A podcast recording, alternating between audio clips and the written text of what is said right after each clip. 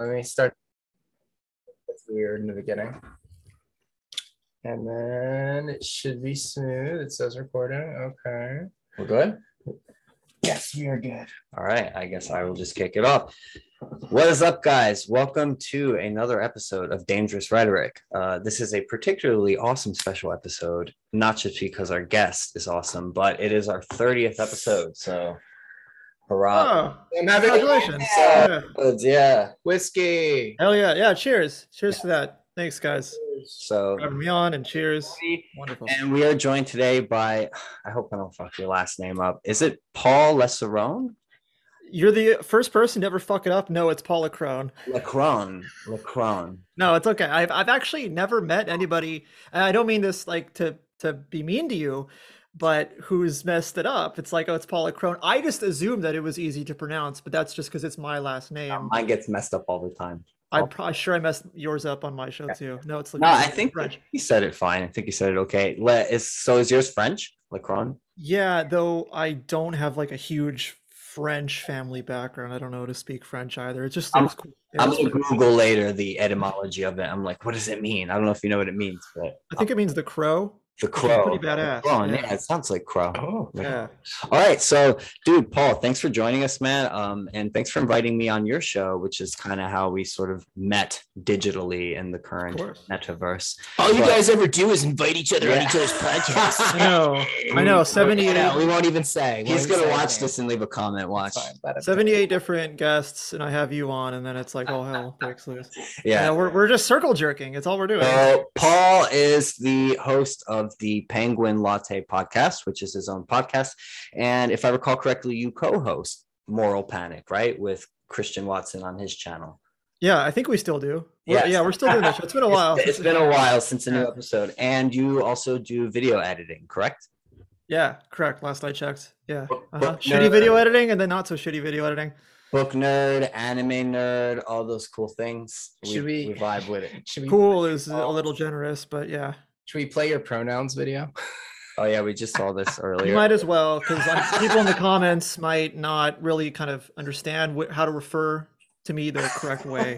I think it would be a little, and a little educational, you know, for for them to. Brett and I definitely found this humorous. What was this channel? What's your channel again, Paul? Uh, I just think it's just my name. Oh, Yeah, right. I have that Penguin Latte. or You have two channels. 100 subscribers custom YouTube That's channel name. Yeah, I know. Next week I'm gonna do a preferred adjectives video. All right. You have about you have about the same amount of subscribers as us. So we're we're both like relatively like noobs and unknown. So it's okay. Uh, we've got the screen share. oh my god. Uh, hold on, hold on. I gotta fix it. So We're gonna sound embarrass comes out you, Paul. right. But everyone needs to know your pronouns. That's okay. I embarrassed Mike Harlow in my show with his like old content. Yeah, everybody needs to know my pronouns. You 'cause, uh. Get Mike Harlow. conservatives, they can't. I'm gonna go dig up Mike Harlow stuff.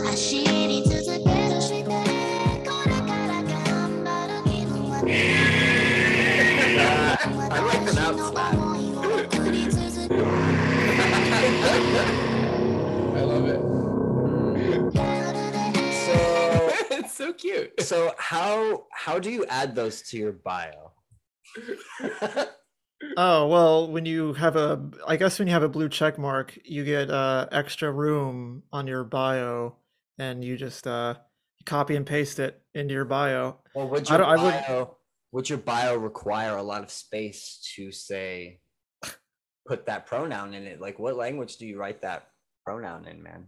That's uh, that's that's um, that's the Zalgo language. I'm not even gonna bullshit you. What I did was like I went onto like Zalgo text generator, that old creepy pasta from 4chan way back in like 2010, and just I actually uh, the second pronoun in the video is the first is one of the lines from the Communist Manifesto, which says the history of of the world is a class struggle. I just pasted that in there.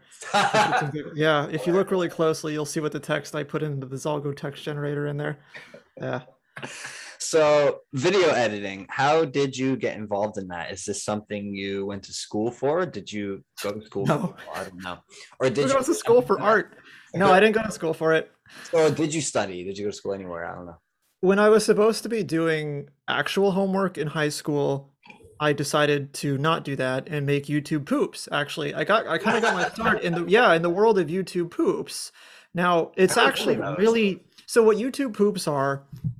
Um, they were very popular back on the uh, 2010s, to early uh, late 2000s YouTube culture on the internet, and there are these mashups of old Nintendo cartoons, just old shitty cartoons and random clips from like the 80s and then other current at the time memes on the internet mashed up to form this sort of postmodern narrativeless uh, comedy bit for like two minutes. And it's actually it was it, it takes a lot of work to make a youtube poop because you actually have to it's, it's such a rapid editing style. So i got in roped into that when i was in like a freshman year of high school essentially and i just i downloaded a video editor and i wanted to like make these shitty memes instead of doing homework. Yeah that's how i got my start with video editing. Um even before that i was yeah even before that like uh, in sixth grade must have been sixth grade i was doing these old shitty super mario 64 emulator videos set to scatman john I and you can actually look up that style of video though mine aren't on youtube anymore because that old channel no longer exists. I really wish it did. I would have loved to watch these over again. But if you look up like super mario 64 scatman john you'll see videos that other kids my age were making back in like 2007 and so i was making those then i got into youtube poops in high school and then i actually i did take a video class in high school i think it was um 11th grade uh, with my buddy tommy and anytime we had a video assignment and we were given access to the school's equipment like the nice cameras and their video editing suites i said no no no i don't want to do it that way. I want to do it the shitty home movies terrible editing style that I love and make my videos that way. And some of my old class videos are actually on a separate YouTube channel, which I've shared here and there on Twitter that I can send to you guys sometime. So it kind of just started off with the, yeah, definitely. I can definitely send you those. It So, started real- off really quick like, though, YouTube yeah. Oops.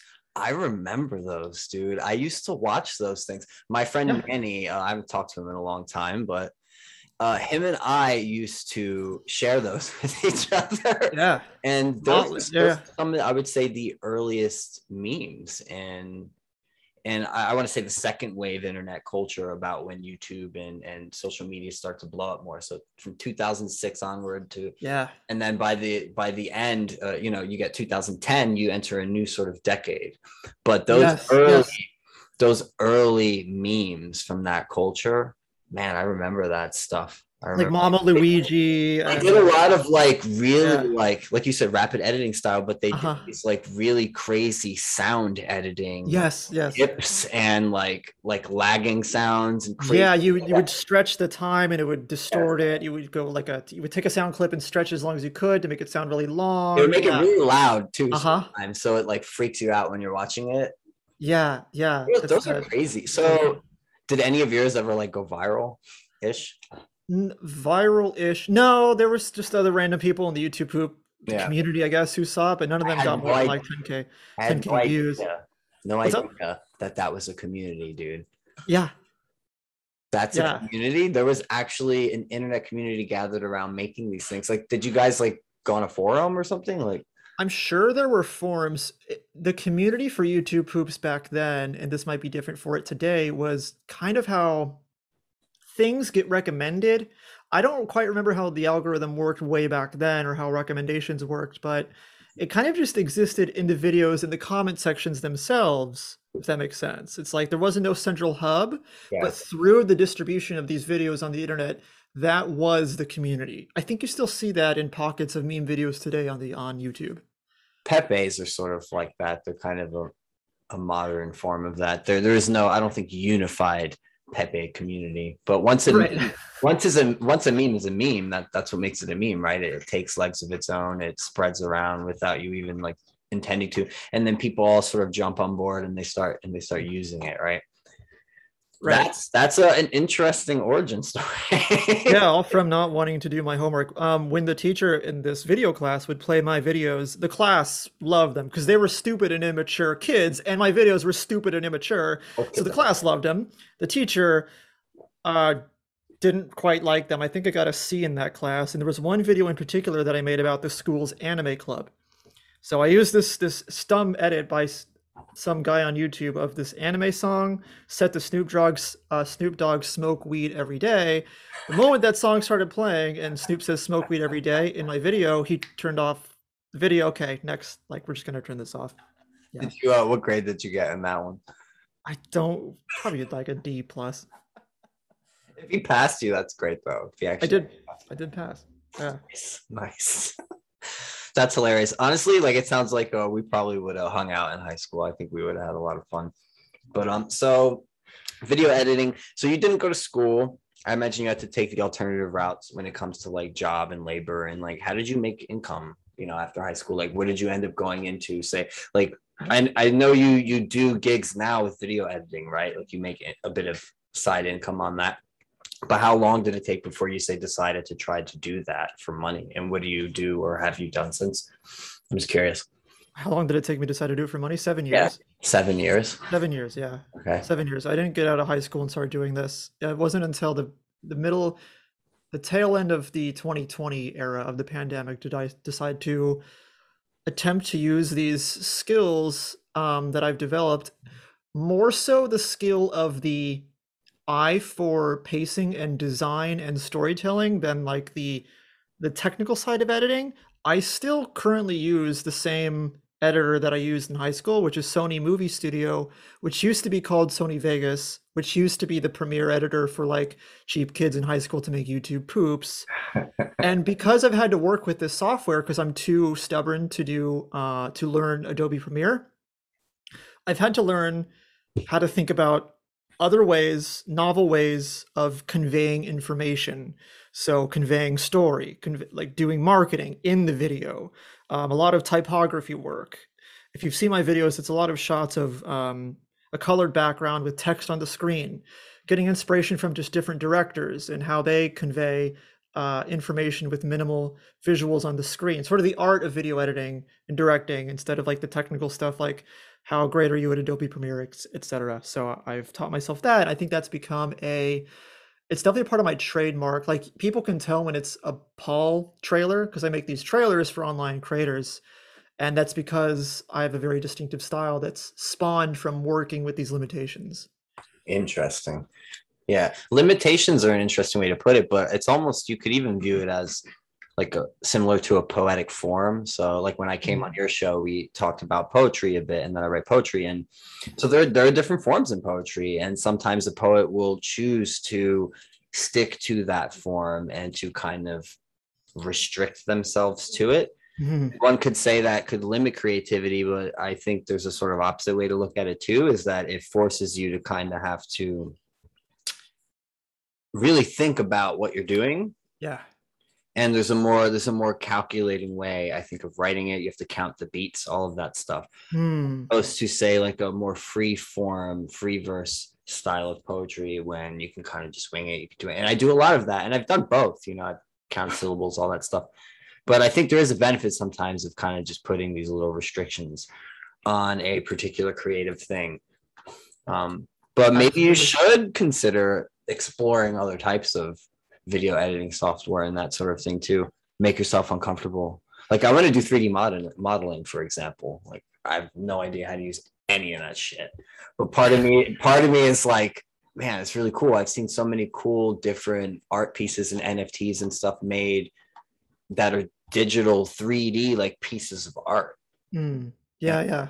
Part of me wants to, you know, experiment with that. It makes me want to like do that instead of limiting myself to just the the sort of thing that I do already. Even though I do it well, you know.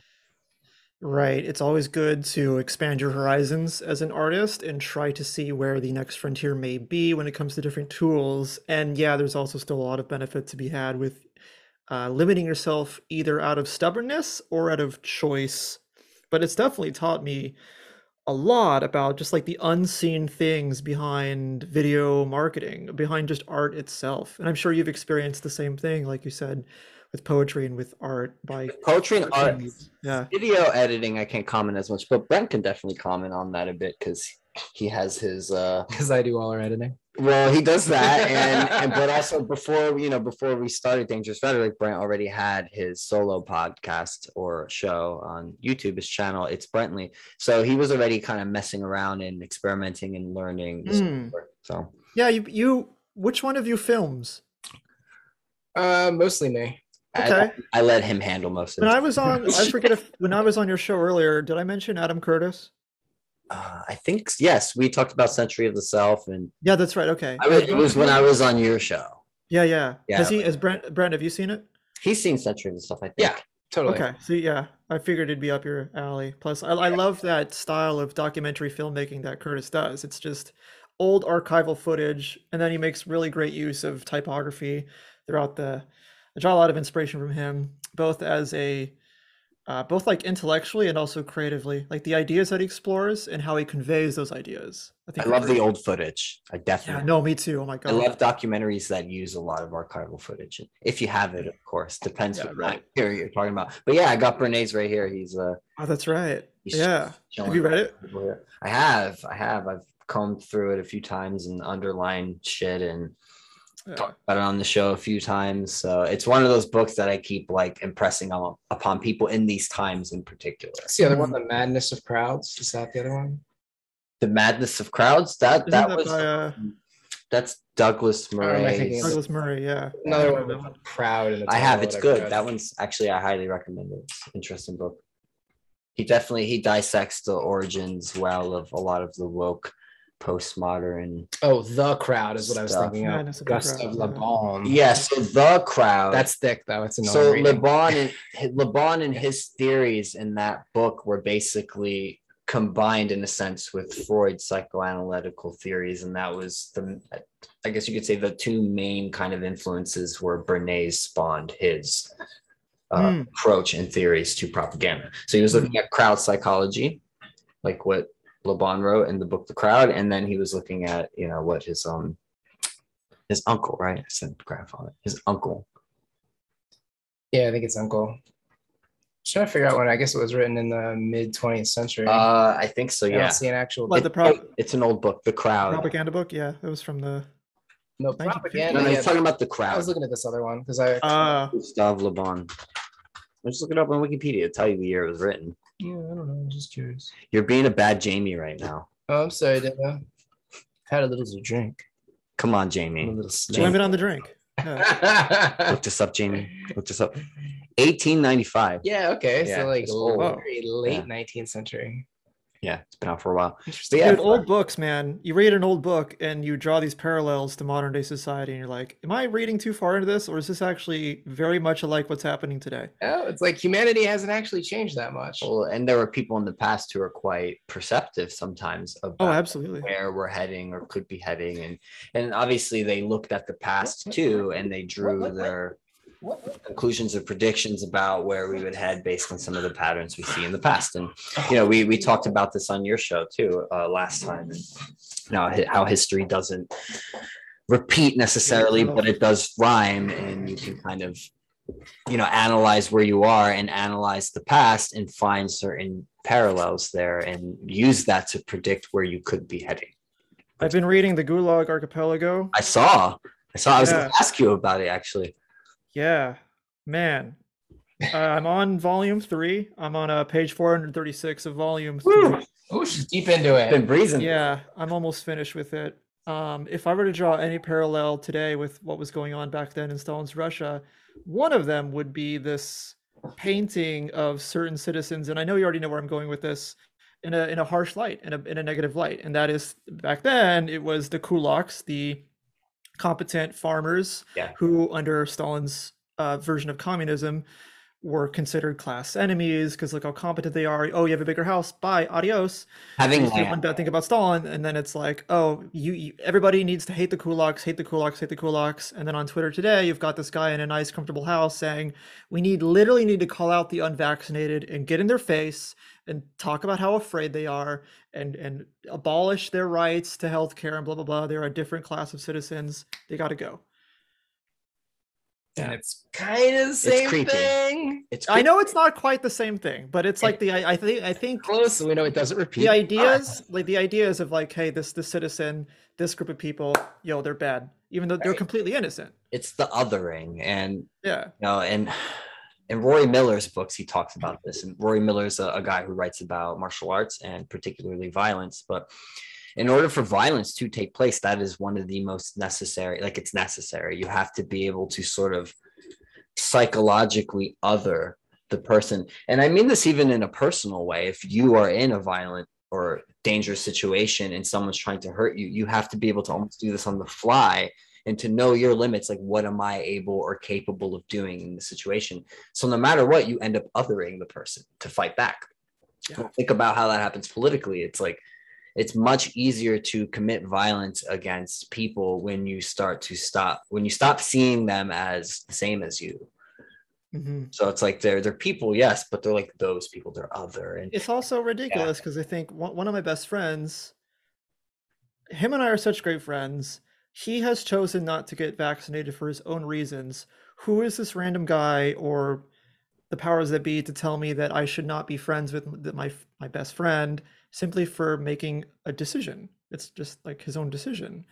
So when you talk about the unvaccinated it's like we're just talking about this amorphous blob of faceless people. We, we don't think about our hypothetical best friend who we might have who i definitely have. I do have a real best friend who just not, not choosing to get the vaccine. It's like no i'm still going to be friends with this guy. It's like just common sense. Like get off get off my lawn. But he might get you sick paul what if well luckily he lives in texas where all the other idiots live Oh, apparently the other idiots. oh my god, they hate Texas and the media and Florida. We're like Florida's like everyone's dropping dead here, falling Yeah. out of cars. Well, they had to stop doing that chaos. because the cases, the case numbers were going down. Like they were going like while it was all like the peak of the, you know, the the post. It's like the end of the summer. There's always like a peak in respiratory viruses. Mhm. yeah So while that was happening, it was bad in Florida, just like it was everywhere else. Oh my god, who would have thought? and they started, you know, pushing that whole Death Santis thing and trying to make it like Florida is bad, whatever.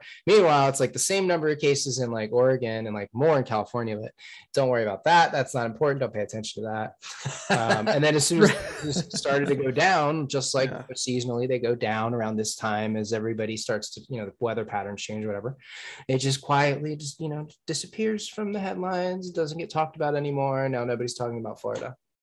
have either of you experienced anything frustrating or annoying in your daily lives from this decision so far um, not choosing not to be vaccinated not in Nothing? Florida. Not- not yet. Well, I mean, I'm having like some crazy landlord drama because Really? yeah, well, my landlord owns like you know dozens of buildings in New York City. They're kind of like slumlordy. They're like Hmm. kind of not. They're not really nice. Buildings people. falling apart. Uh, the building, well, it's been it's been old and like generally like when there's problems, they do fix them, Hmm. but it's just Eh. it's like the neighborhood's gone downhill and ever since you know i was trying to communicate with them the whole time and they would just not respond and you know we'd have a couple of back and forths and then they'd not respond now we're, we're in another not responding period uh, where I, I made them an offer you know that i would that i would just totally you know like leave the apartment and give it back to them uh, as long as they sort of agreed not to uh, get into not to pursue me for the difference in what I owe them was we did get a bailout from the city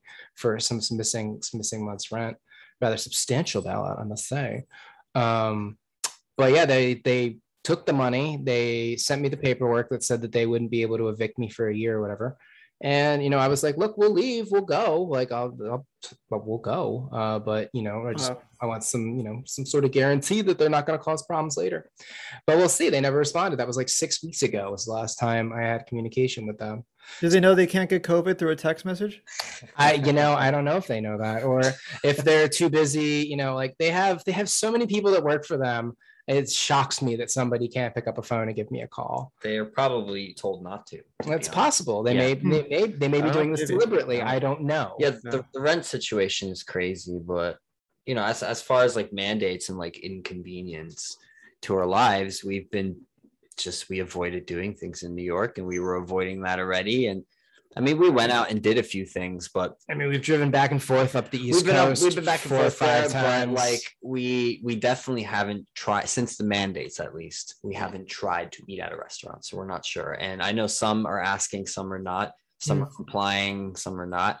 It's uh apparently really uh un unclear Yeah. We don't have how any the rules problems- are being enforced and who's supposed to enforce them and how this is supposed to go on. I have no idea. no problems going out to dinner here in Florida, though. I tell you that. I had- good. I had to cancel one concert or I couldn't go. I couldn't even resell my ticket. I didn't have time. No one bought it back from me, which is also interesting because it kind of shows the concert didn't sell out. So that says something too about mandates, right? I'm hearing, yeah, I saw your tweet, Brent, earlier that New York Comic Con did not sell out for the first time in history. Isn't that Yeah, it's crazy? very- And then the people would say, oh, well, who cares about the economy? It's fucking capitalism. That shit sucks. Keep everybody healthy. It's There's- just another sign. Yeah. Two reasons for it too. Less people in the city and people who are in the city who didn't get the shot who just simply can't go. Yeah, well, they're they're excluding anybody who has not been vaccinated. The thing with Comic Con is it, it's not just New York City people that come. Like people come from all over the world to go. Oh to- my God, I know. I've been to San Diego Comic Con like nine times, actually. I love it. People Yeah. fly all over oh, over. the world to go. Yeah. It's culture, man. It's a cultural glue. See, like, people think these things are useless. Oh, it's just Comic Con. Who cares? But I think the effect that a thing like Comic Con has on the people at large is just this this joy, this shared connection, and that makes people happy, man. And then the society thrives from these cultural gatherings, and we need that. And you take that away from people, or you rob them of that opportunity, man. Things are going to get sour real fast. Yeah, concerts too. Concerts, yeah, yeah. sorts of things and and yeah and they they force it to become like a like a choice almost like you you segregate people and and now look you know you got joe rogan playing madison square garden um, there's a lot of controversy that de- developed over it and i agree with a lot of the criticisms personally i think someone like joe rogan with his stated positions about the mandates and also just with his influence culturally probably should have taken a stand and canceled his show there and said Hmm. you know look i'm allowed to play without getting the shot and to perform here but i refuse to play at a place that's going to force only my like it's going to force people to get the shot to see me or is going to ostracize or segregate fans of mine who may want to see me who chose not to get the shot Hmm. and it's like i understand why this isn't happening happening en masse especially when you look at the economic hit that everyone has taken from the lockdowns right Right. so yeah, they're gonna be like, whatever, we comply, we got to get back on the road, we got to do our thing, we got to make money. I get that. But by doing that, no message, like what kind of message is that sending? Right. Like I said, I posted a tweet about this the other day, but I would actually be really pleased if all of my favorite bands, they won't do this, decided to just cancel their tours or to cancel all shows at any venue that enforces a vax mandate in whatever states that do that. Sounds harsh, sure it'll deprive people who have the shot from being able to see the show but if i were a band that's that's what i would do. I would cancel those shows. I would say hey i'm sorry to my fans who got the shot that wanted to see us but i don't think it's right that we have all these other fans who want to see us and are now being prevented from seeing us Well, it's, it seems like we're too afraid of being painted as anti-vax Yes. rather than coming out as anti-mandate. yes I'm not anti-vax. I know you two aren't. I'm anti-mandate. It just seems oh, very crazy to me. Anti-vax. brent's kind of anti-vax i'm sort of on the fence like i know Okay, my, my I bad. i know like i leave room Just being honest. I Oh, leave- sure, sure. No, no, no. That's, that's okay. I leave room that To there correct are me. perhaps particular situations in which a shot could help someone immunity. Sure. I don't know, but I'm definitely someone who will always lean more towards any natural ways you can try to build your immune system up. That's what you should be doing. Always, first and foremost, period, like full stop. Before you turn to any drug or medication or shot of it from big pharma. Like I think that should always be like a last resort, resort, a secondary option when it comes to our health the first thing we should always consider is what we're eating, right? And then how active we are and things like that. And if you're going to make other health decisions, like if you're going to smoke and you're going to do things like that, you do it at your own risk, right? And you allow. Right, you've lost all credibility on YouTube. But oh, these fucking smoking a cigarette. Don't care. Can't-" Actually, smoking kind of reduces the number of ACE2 receptors that are expressed on the cells of Yeah. your lung tissue, which is why smokers, and this is something they don't talk about at all, smokers uh, seem to be showing up in the sick and severely affected population at a much lower rate than what they would expect Whoa. if smoking actually compounded the problem. But what they found is in, in the literature is that you know, we know the CoV2 virus uses the ACE2 receptors to enter, and we know nicotine exposure over periods of time downregulates your ACE2 receptors on the cells of your surface. So it kind of makes sense that downregulating, downregulating the number of ACE2 receptors that you have would make it less severe version of mm-hmm. COVID if you get exposed. Well, think about it this way: if there was a connection between smoking and say a, a, a clear connection between that and an increased risk of dying from this virus, Yeah, we would have heard about it. It, it it all would be over. everywhere, and they did look for one. I remember there was like an early article I read about this, like the beginning of the lockdowns, maybe where they were trying to draw a connection between it. But as far as I know, I had never seen anything since that one one article because I think just there was no data. No, the early propaganda was Yeah. mentioning that smoking increased your risk for it, but Yeah. then that was bore out very quickly from the. Chinese because China, China they smoke a lot, Mhm. like something like fifty percent of all the men there are regular heavy smokers. Hmm. Um, and they found that it was it was odd because the percentage of smokers in their severely affected pool was like something like 30 to 40 percent. It was lower than the population uh, than what was apparent apparent in the population of smokers. So it was it was bizarre. It was the opposite. They looked for it and they found the opposite result than what they expected, Yeah, as so often happens in science. So, well, the science too around smoking in particular, I think there's more unclear things about it than people are willing to acknowledge. yeah, I mean, I'm get in the weeds. on Yeah. I know, but it's just like you know things like that. Like the the oldest woman on record, for example. Um, I'm trying to remember her freaking name right now, but like it's not 30. She's 30 years old. That's how She long was- I think- I think she was- bad, kids. I think she was 120, if I'm not mistaken. But you could Google like Smoker. oldest. Look up oldest woman on record, and by on record, that's very specific. They they Yeah. mean they could uh, confirm her age by on record. Holy shit. There could have been older people than her, older women, but they like their ages weren't confirmed. You get what I mean? Yeah. I think there were contested older people, but she's the oldest one on record. Um, yeah, she smoked 96 years out of her 120 years of life. and Holy shit. apparently she like ate like a like a pound of chocolate or some shit every week or something, and she drank like a glass of wine a day or some shit like that. Huh. So it goes to show that I think genetically bodies are different. And I think some people can tolerate smoking and things like that and still live to a very old age. And then there are some Right. people who get lung cancer and all types of stuff like that and never smoked a single cigarette in their life.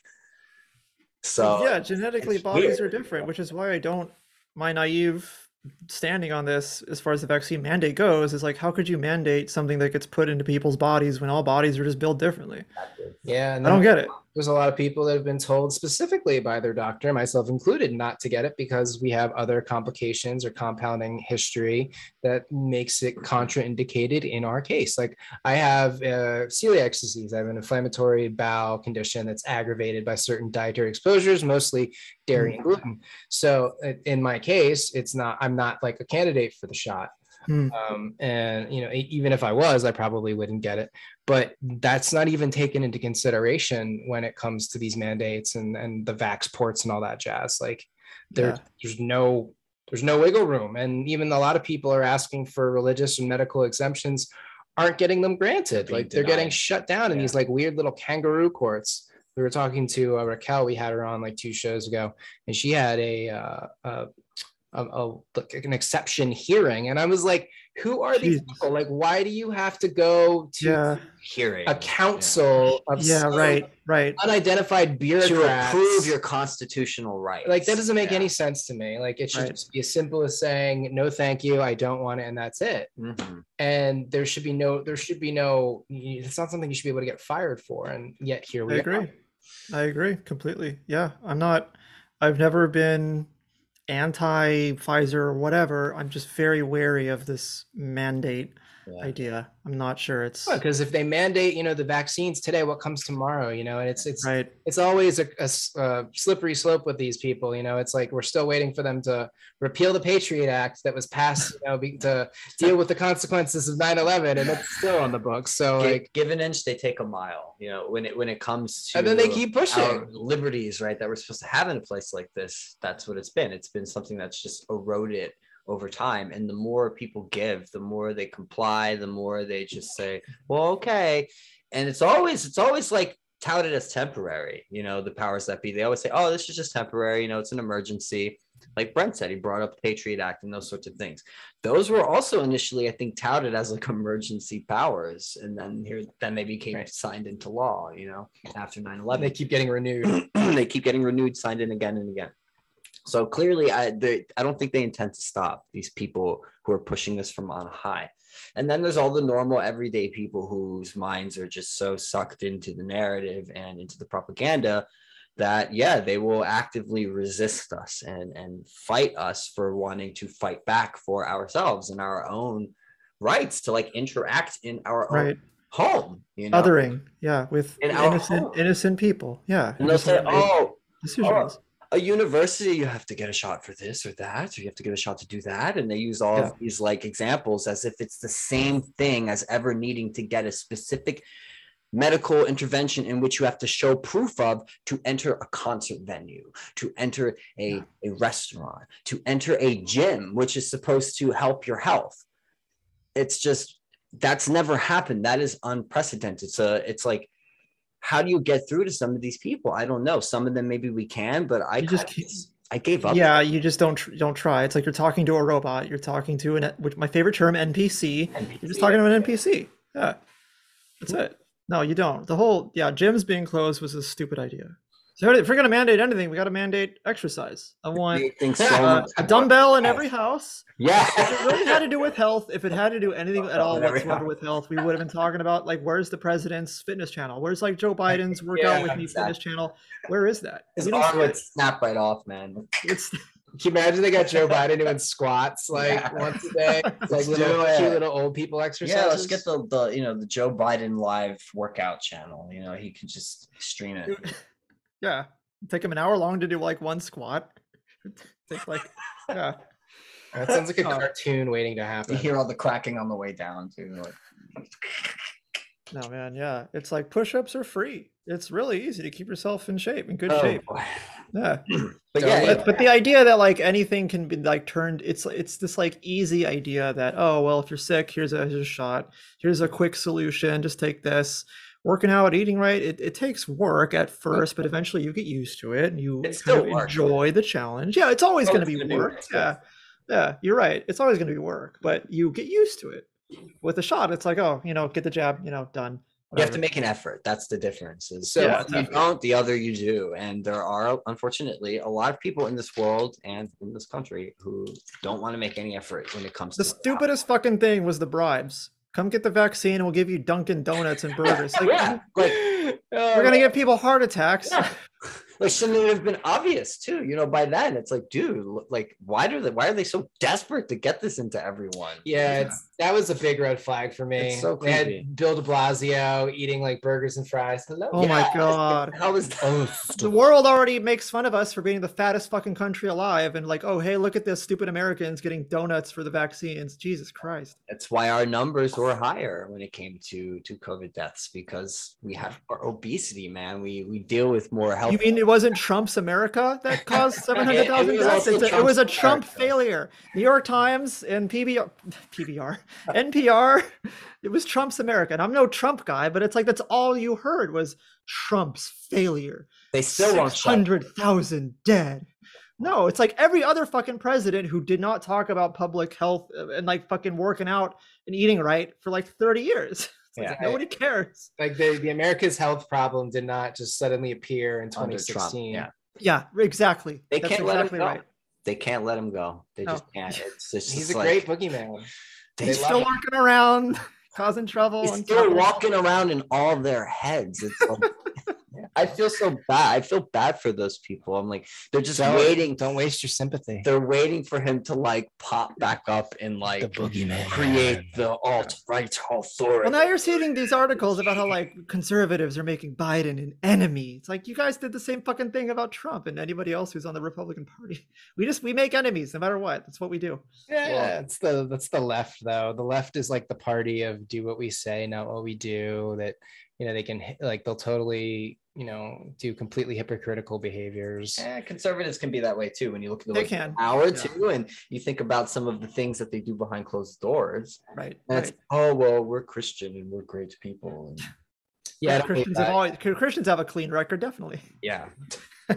Um, should we pivot? Should we pivot to Aliens. aliens. Oh yeah, we could change it to aliens. Yeah. Cue the X Something else conservatives don't like. So we, I mean, we don't know how into the subject you are or how much you're familiar with. Yeah, why it. don't you tell us where yeah. how, how much you how well, what have you done? What do you know? Because Brett- Okay, so I let's have go back to sixth grade Oh, wow. again. Yeah, Sixth grade, yeah. Back when I was supposed to be Take doing back to homework. Take me back. Okay, so before YouTube video, before YouTube, there was this thing called Google Video. Whoa. And on Google Video, I used to look up, like, I don't know how, but I stumbled upon UFO videos and like NASA footage of UFOs, the, the classic like NASA footage of UFO on the moon. And it's this weird white orb orbiting the moon, like going across the moon, and like this weird tether thing breaking off, and all these other white orbs spawning off of it. Right. Yeah, I used to watch those all the time in fifth grade, sixth grade. I didn't, I didn't know what to think of it. They were just fascinating to me, and I was at the time I was really into astronomy too. I had a telescope. My stepdad used to take me out and we'd look at the sto- the skies at night, and so I was always fascinated by space back then, as many kids are when they're young like that. They look at space and dinosaurs and all that, and then internet made me a conspiracy theorist about aliens. I'm like, oh, cool, you know, UFOs, what's out there? And so um, I've never read any books on UFOs like I see in the background there, but I've spent a lot of time looking at UFO footage. I do believe aliens exist. A little skeptical about whether or not UFOs have been here on Earth. There's there's a lot of bullshit to sift through There on is. the rabbit holes Why the these days. What's up? so you know honestly like despite how interesting all of the footage and photos and those sorts of things are in this day and age in particular it's just it's very hard to ever rely on that sort of evidence just because of how good you know our technology is now with computer graphics and that and that sort of thing and there are a shitload of fake ass videos out there but there are definitely some real ones some Oh, yeah. anomalous ones and if you you know there's a few you can trace back to the people who post them and that sort of thing and, and they're real videos so it's not like they're not out there but to really grapple with the topic you do have to study the literature you kind of have to Mhm. look at not just like the weirder stuff like comparative religion and symbols and like are they ancient? You know have they been here a long time? That stuff. But like the more modern stuff the the government documents for example that go back to the 1940s 50s 60s um, and how our government in particular but also russia and other governments were dealing with the phenomenon. So when you say whether or not ufos were here or, or not you're not sure if they were. If you read that literature and you saw and read what those people seen and what they testified to and described and i'm talking about like air force pilots with like thousands and thousands and Yeah, thousands- David David Fravor. yes Yeah, I've seen all that. Yeah, yeah.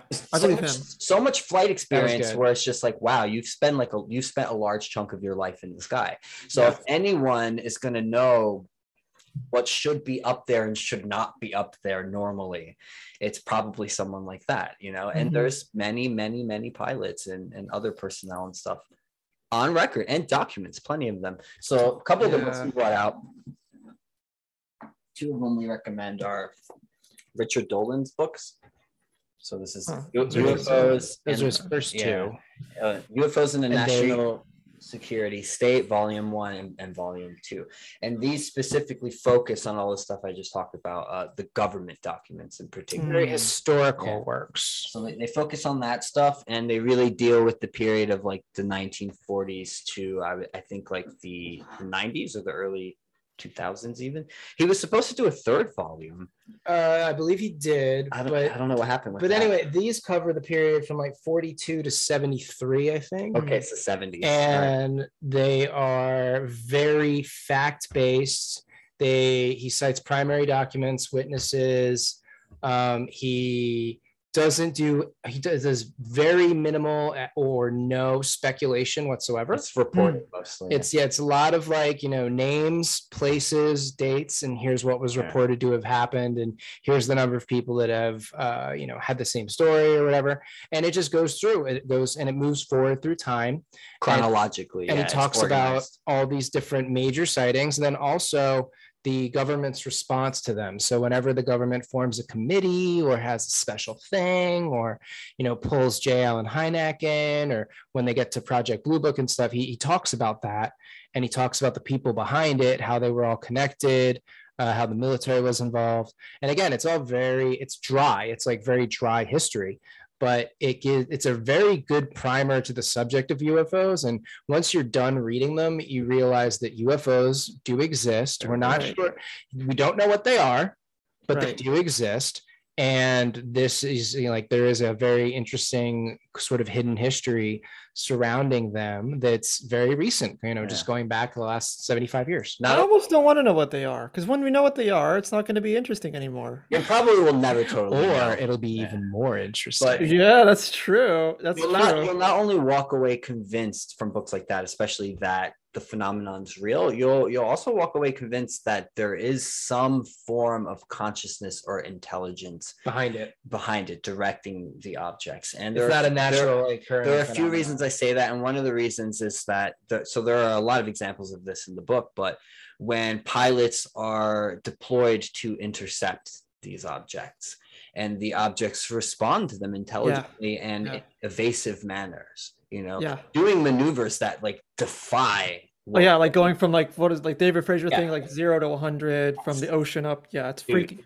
shit that like defies our understanding of physics. Like, Yeah. again, these are experts. These are people who like fly planes It's for fucking freaky. So yeah, dude, you walk away from the book and you really kind of those two, and you'll you'll definitely grasp like, all right, the phenomenon's real. There's intelligence behind it, and then the third thing that'll sink into you is that the government is interested in the phenomenon, yeah, has been for quite quite a long time, you know, and that's an important thing to kind of have sink in because the way I always looked at this subject is okay, well, if the government and these people in power who run our most powerful institutions in the world are interested in this phenomenon well i'm interested in it. I, I want to know why. Like Right. why why are they so fascinated by it you know? What do they get out of it?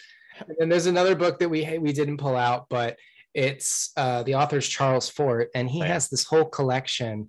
He called it the Book of the Damned, and it's the all his books well, the, I have it's oh all yeah you have one of his books yeah, is the Book, of the, Damned. yeah yeah And the Book of the Damned is a collection of what he called the damned data.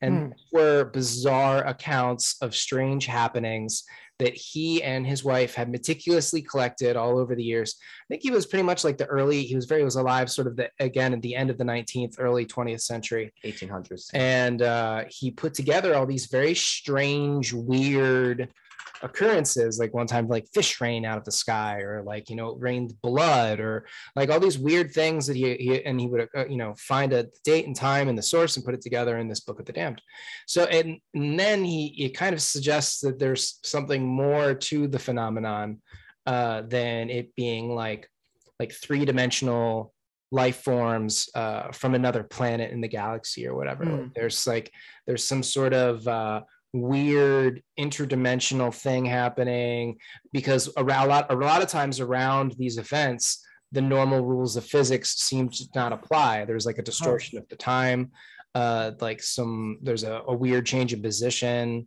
Like there's been a lot of weird reports of people like shifting like hundreds of miles after they have a weird experience uh, and a lot of it can also be like there's a whole other series of books called missing 411 which talk about people that go Mm. missing in very strange and bizarre ways and they have a lot there's a lot of overlap between the alien abduction phenomenon which is another aspect of the ufo thing um, but there's and- also a, like its own sort of study too in a way and there are you know people experts who study that in particular for example not just Mm. ufos they specifically focus on the abduction phenomenon Okay. Have either of you seen a UFO? i've Uh, seen one weird thing Or we yeah, weird thing in the sky. Yeah. and i don't i mean i don't think it was a satellite and if it was it was really high but i don't i don't know if it was a ufo to be honest i don't i've never seen anything that was specifically very obvious to me like okay Yeah. that is i don't know what the hell that is. So there was this one time when I was in, it was my freshman year of college, and I was hanging outside my house with my best friend at the time, and we had smoked a little of the greenery, Mm, and we were just sort of like chilling, like laying on my um, driveway, like just looking looking up the sky, talking, and we saw this triangular shaped craft and it was hard to really get a good sighting of it because the sky was kind of dark and the, whatever it was was dark. But it had three lights at the triangle points, and it seemed like there was like a weird sort of like reddish uh, circular thing in the middle. So, and we noticed because it, it started like coming over and then it like stopped right above us and we were looking it, like that's not a plane and so brad and i looked at each other like what the are we are we really seeing that like are we just high right now what's going on and then you know we looked at each other and we looked back up and it was gone and it was it was just real quick like that Yeah. but i remember distinctly it had the three little triangle lights and then this little like reddish circular area between them and it seemed to have the shape of a triangle Have you seen anything? I have seen something. Um, I don't know what it was. I, I'm always looking up at the sky at night, looking to see if I'll see a UFO. I've I've always been like that since I was young. well It's not something I tell a lot of people. I'm just always see looking up. anything if you aren't looking Yeah, that's right. Yeah, I've always been uh, looking up at the night sky just to see if I'll catch a UFO. Ever since I was a, a kid, really. Hmm. Uh, a couple years ago, here in this very room, I was trying to sleep one night, having trouble with sleeping. It's like midnight, can't fall asleep. Go downstairs, get a glass of water. For whatever reason, I decide to go outside in the front here and get some fresh air. I'm standing o- standing over by my car, uh, and I lean against my car, kind of look up at the sky, facing. Um, it's not going to help people who are listening to the audio. I'm facing out up at, up at the sky, and I'm it's a visual thinker. I have to thi- I'm Italian. I think with my hands. I'm the same way. guy out here, and a white um, circle of light. Initially, I think it's a helicopter or an airplane. Of course, comes up over the horizon, drifts up forward, forward, still going up, still going up, still going up. Then it stops above me, not directly above me. It looks quite far away still, and um, it's got it's a little bit brighter than the other objects in the sky, the stars and other planets and whatnot. And I thought, oh, huh, that's strange. It was moving up in the sky, and then it stopped there. And my tinfoil hat brain immediately thought, oh, I don't know what it is, therefore it's a UFO. Well, it is technically. Yeah, I didn't, I couldn't, I could not identify it. And anything in the sky unidentifiable is a UFO. So I'm like, oh, bingo, it's a UFO. I'm looking at this thing. I decide to go back inside, um, up to my room, and I open up my window, move the blinds out, and it's still like it's like 12:30 midnight 1 a.m. and that thing just floats there. And I hate telling this story because it makes me sound like a crazy person, and I'm not. not a crazy person. This is why I don't tell it though, because that removes all credibility from me. Because what happens next is I'm looking at this thing outside of my window, and then it suddenly starts to kind of wiggle in place. It, it moves down a little bit in the sky, and then it moves back to its original position, and then it moves to the left or the right, I suppose, and moves back to its original position. And then it moves down again. It kind of it's shifting its position, and I can see it moving and shifting its position. I thought, huh, that's really odd. I don't I don't know what to make of this. And I'm I'm just watching that thing. It's not going away. And like an hour passes and it's still doing the same thing. Hmm. It's doing the same thing. And I thought that's so strange. And then I'm there for like three hours just looking out my window, watching Wow. this thing move in position. And then I thought, okay, I'm really tired now. It's four in the morning. It's been doing the same thing for hours. I'm just gonna go to bed. You should have got a picture. I I took shitty cell phone footage with my old smartphone. I still have it. It's on my hard drive somewhere. It doesn't show the movement. It it just it's not even worth looking at. I think. they're hard- yeah, those- that quality of video is hard Yeah. to see anything at night. stuff like that. exactly. It would have looked stupid and fake, but um, coincidentally, this actually took place a day after my birthday, which is coming up. So on October 16th, to celebrate the like third anniversary of seeing this thing, I'm going to see if I can't see it again. And I've always looked up at that direction in the sky to see if I could see it again, and it's uh, it's never come back. Um, yeah, that's my UFO story. So one of the things you mentioned, which I wanted to address, was you you talked about being hesitant to tell the story and feeling like people are going to dismiss you as a crazy person and this and that. And it's an interesting aspect of this topic, and not just like being an experiencer of it, but just being someone who's interested in it at all.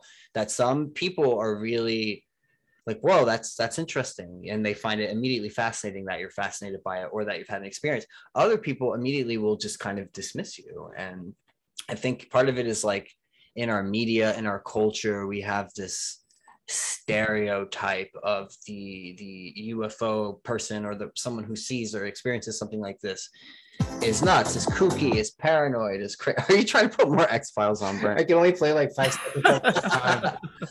so it's it's one of the reasons Yeah, yeah. that this subject is hard to discuss seriously in an Right. intellectual or academic sense and it's also why a lot of academicians and and scholars and professors and people like that don't touch this topic scientists especially Yeah, it's like intellectually taboo. yes Right. scientists especially a lot of them who are probably even interested in it i imagine a lot of them are in private just publicly don't touch the topic they stay away The, the only one I can think of was Carl Jung. Carl Jung wrote a book about the psychological, um, analytical psychological explanations of UFOs. I have not read it, but his main takeaway was it. that.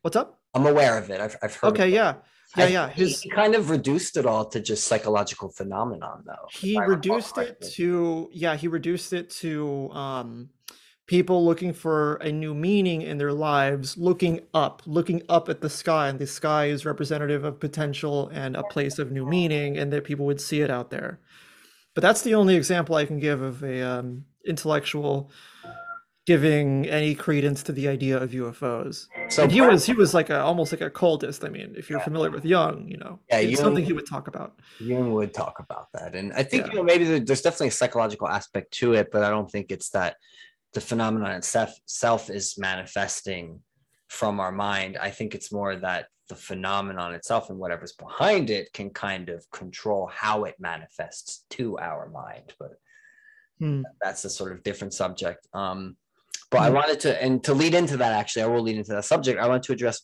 you know, what something Brent mentioned. He was talking about Charles Fort and the interdimensional hypothesis, is what I will The call it. And, High and strangeness. yes, the high strangeness. And but the fact that with this phenomenon too, there isn't even an agreement amongst those who study it about what theory is the more likely theory to what the phenomenon is, for example. So hmm. ET, meaning extraterrestrial, is only one hypothesis. And we have to remember that because when we think UFOs, we think, oh, ET. And it's like, no, that's one hypothesis that hmm. these beings are extraterrestrial. Extraterrestrial means not from this place, from somewhere else, not from this planet. What if it's not that? It could not be that. What if the phenomenon is something that is actually kind of local to this zone in a way, but they operate on maybe a different plane, a different dimension? yeah we like we can't perceive them. we don't perceive them much like a, like a bug doesn't know you're there until like you put your hand down and then it then it interacts with the hand but it doesn't Right. Well, we know different dimensions exist. Physicists Sure. know this now. Yeah. so i you know it could be something like that where it's not that they're extraterrestrial meaning they came here from another place Yeah. and then showed up It be- Extra dimensional. it could also be that they've like always been here and they're kind of Yeah. native to this space maybe they own this place The, that was the universe is so mysterious. I don't think it's out of the realm of possibility. It's like, who Yeah. are we to assume we know everything there is about existence itself? We barely even know anything about what's inside our own heads, yeah, our can It's like- understand ourselves yeah yeah. So- so it's like we're so arrogant, assuming that us pithy humans understand just because we made these advan I mean, we've made advances in physics and science. Don't get me wrong, but I still think. I mean, I'm no scientist. It's like we haven't made a dent, really. We we made well, we've made a dent, but We like we haven't made a but yeah. yeah. we haven't really gotten to the core of things still. There's still so much yeah that is unknown and mysterious Yeah. And that's that that's that's that's almost reassuring and like there's a hopefulness to it. It's like that's so mysterious and and like we're humans and we love adventure. It's like cool. There's still so much to explore. Why should we assume that like oh we've figured everything out? What's the fun in that? definitely be boring But- Yeah. So the interdimensional thing's interesting because the thing with the phenomenon, and one of the theories that I think is the more likely theory, is that they, so they have been here this whole time. But Yeah. touching on what you said about Jung and the psychological manifestations of things like aliens and beings, I think that ties into comparative religion itself as a whole. You know, hmm. so for example, think about someone in medieval times if they were to see some form of thing like that, a UFO, some being, right, that interacted with them, they're going to see it through their cultural lens, the belief system by which Ah. they subscribe in the world. And perhaps the beings themselves are also even choosing to appear. That's another aspect of it in a way that fits into their cultural understanding. So they would see an angel or a demon, right? Or if you Mm. went to some other country, maybe in like South America, they would see something to their folklore. Or if you went to Mm. Scotland or Ireland, you see like the fairy folk or the gnomes or something. And there are similarities between these myths and folklore and the current modern day UFO abduction phenomenon. We'll never see the UFOs that like ancient peoples saw, ever.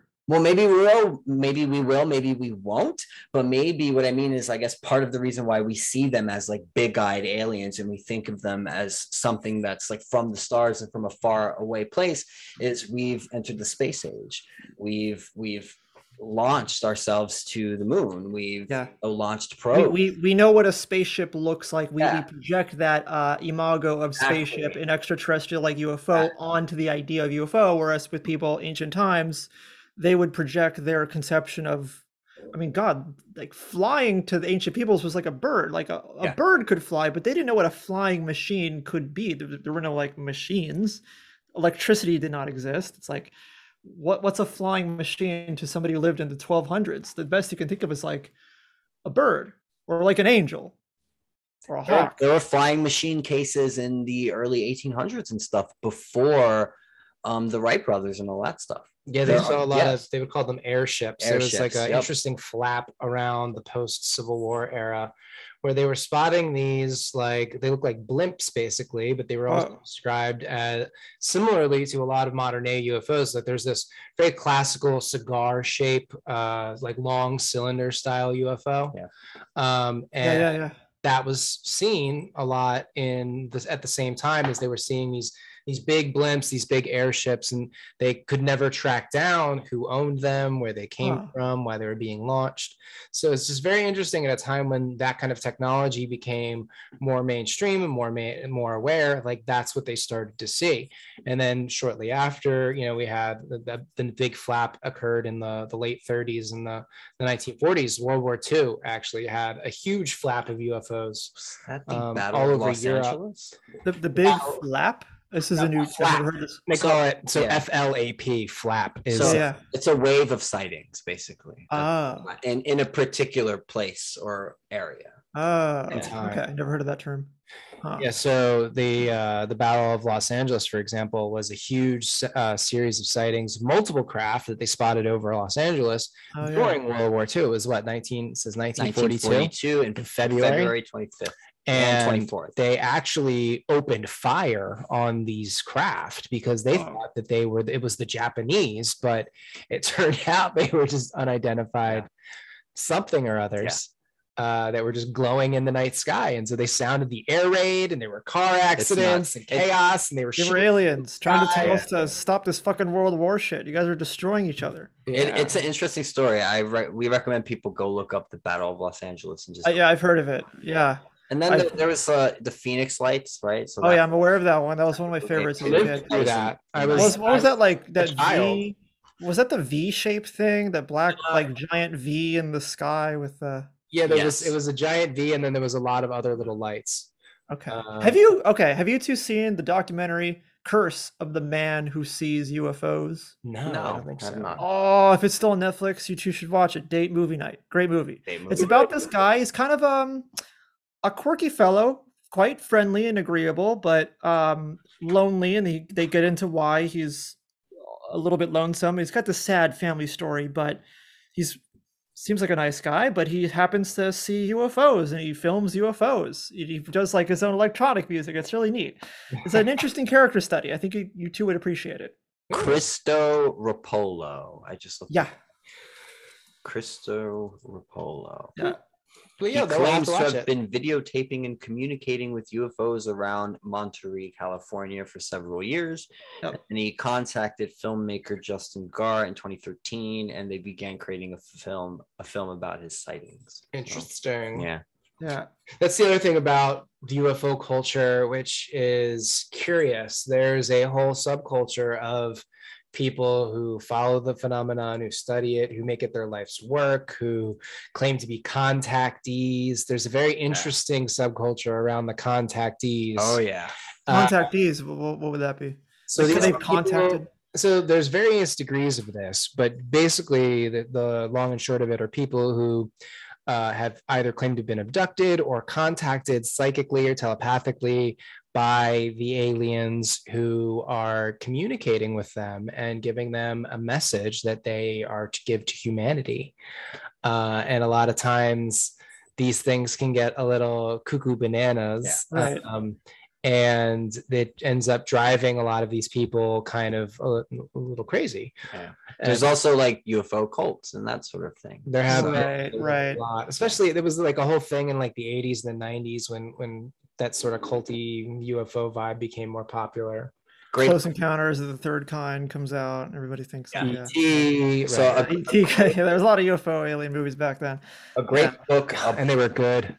A great book about that subject in particular, the cult aspect, is uh, Messengers of Deception by Jacques Vallée. Oh, I love that book. Yeah, so Jacques Vallée is a very interesting character. Have you ever seen Close Encounters of the Third Kind? I have seen it. Yeah, watched So- that with my dad. So you know the French UFO investigator character? It's been years since I've seen the movie. Yeah, he's like the the detective guy. He's like researching the UFOs. It's been years. He's just very obviously French, but Yeah, anyway. he's based on Jacques Vallée. Right. And Okay. Jacques Vallée was like an internet pioneer, according to Wikipedia. He was a computer scientist and a venture capitalist. So, but he also was a ufologist and an astronomer, and he worked with J. Allen Hynek. Hynek was basically the founder of ufology. Hmm. Um, Oh, he's still alive. yeah, he wrote a book called this one. It's a weird copy of it, but it's the UFO experience. It's called a scientific inquiry.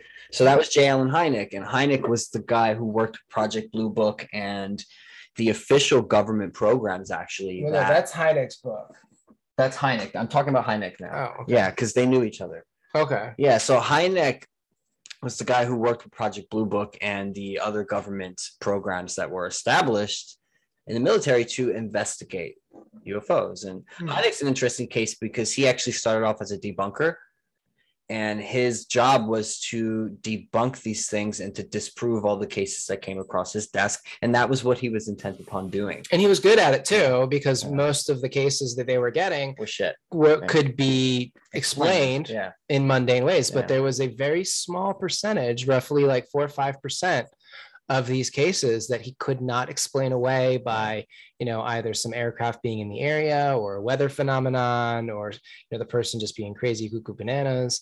And that's what got his attention was Yeah. these these unexplainable cohort of cases. He's like, he's Mm-hmm. like unexplainable. Most of these are, you know, BS or whatever, but there's this small subset that there's actually a signal here that we cannot explain. And that's what got his attention. Yeah. So Hynek basically went from being a debunker, right, paid by the government, and whose job it is to make these stories go away, to someone who became the biggest proponent, perhaps, of studying the UFO phenomenon in a scientific, organized way, to develop a system in which hmm. to gather the story, the data, all that stuff. And to organize it. So, for example, that movie, Close Encounters of the Third Kind, that term comes from his organizational system and how collects huh. the data. So close encounters of the first kind, second kind, third kind, etc. So him and Hynek. Oh, do you uh, want to explain what they are, Daniel? I mean, I could go into them. I don't so know. the first I'm- is when you see the UFO. The second Yeah, yeah. is when you see the the the critter, the the, the, the flyer, the pilot of the, the UFO. And then the third is when they take you. Ah, Is it- is it- no, it's not the third. It's not the third fourth is when they take you and they Uh-huh. added it on. Now, okay, well, I don't know. Go look it up. But I was. I think gonna- the fourth is when they actually like they take you and they perform medical experiments. yeah, and they make you take the vaccine. They make you take the vaccine.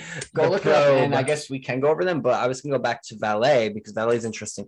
He was friends with Hynek, and yeah, he's the the French investigator character in that movie. That Spielberg Ah. movie is loosely based on Jacques Vallée, Huh. who he was investigating this stuff also very early. So he's one of the first guys who started promoting the interdimensional hypothesis to you Oh. and he started to analyze comparative religious texts um, stories like like the uh, Fatima sighting in Portugal in the early 1900s, um, folklore of like fairies and gnomes and stuff from like Like those weird paintings with UFOs in the skies. all that shit, but like the myths, the legends, and the different things that pop up in religions and, and Yeah. folklore stories. And he started to see parallels and connections between those things and modern day UFO and abduction encounters and those stories. So he began, he was the one who sort of began to devise this hypothesis that perhaps they're interdimensional. And not just that, perhaps they appear according to the uh, cultural or I guess epistemological level. I don't I'm using that word correctly of the of the culture that sees them right? And they will appear within that lens. So if you're a christian or whatever you might see yeah an angel or a demon or that sort. Or if you're you know this this religion you're muslim maybe you might see a jinn hmm. that sort of thing.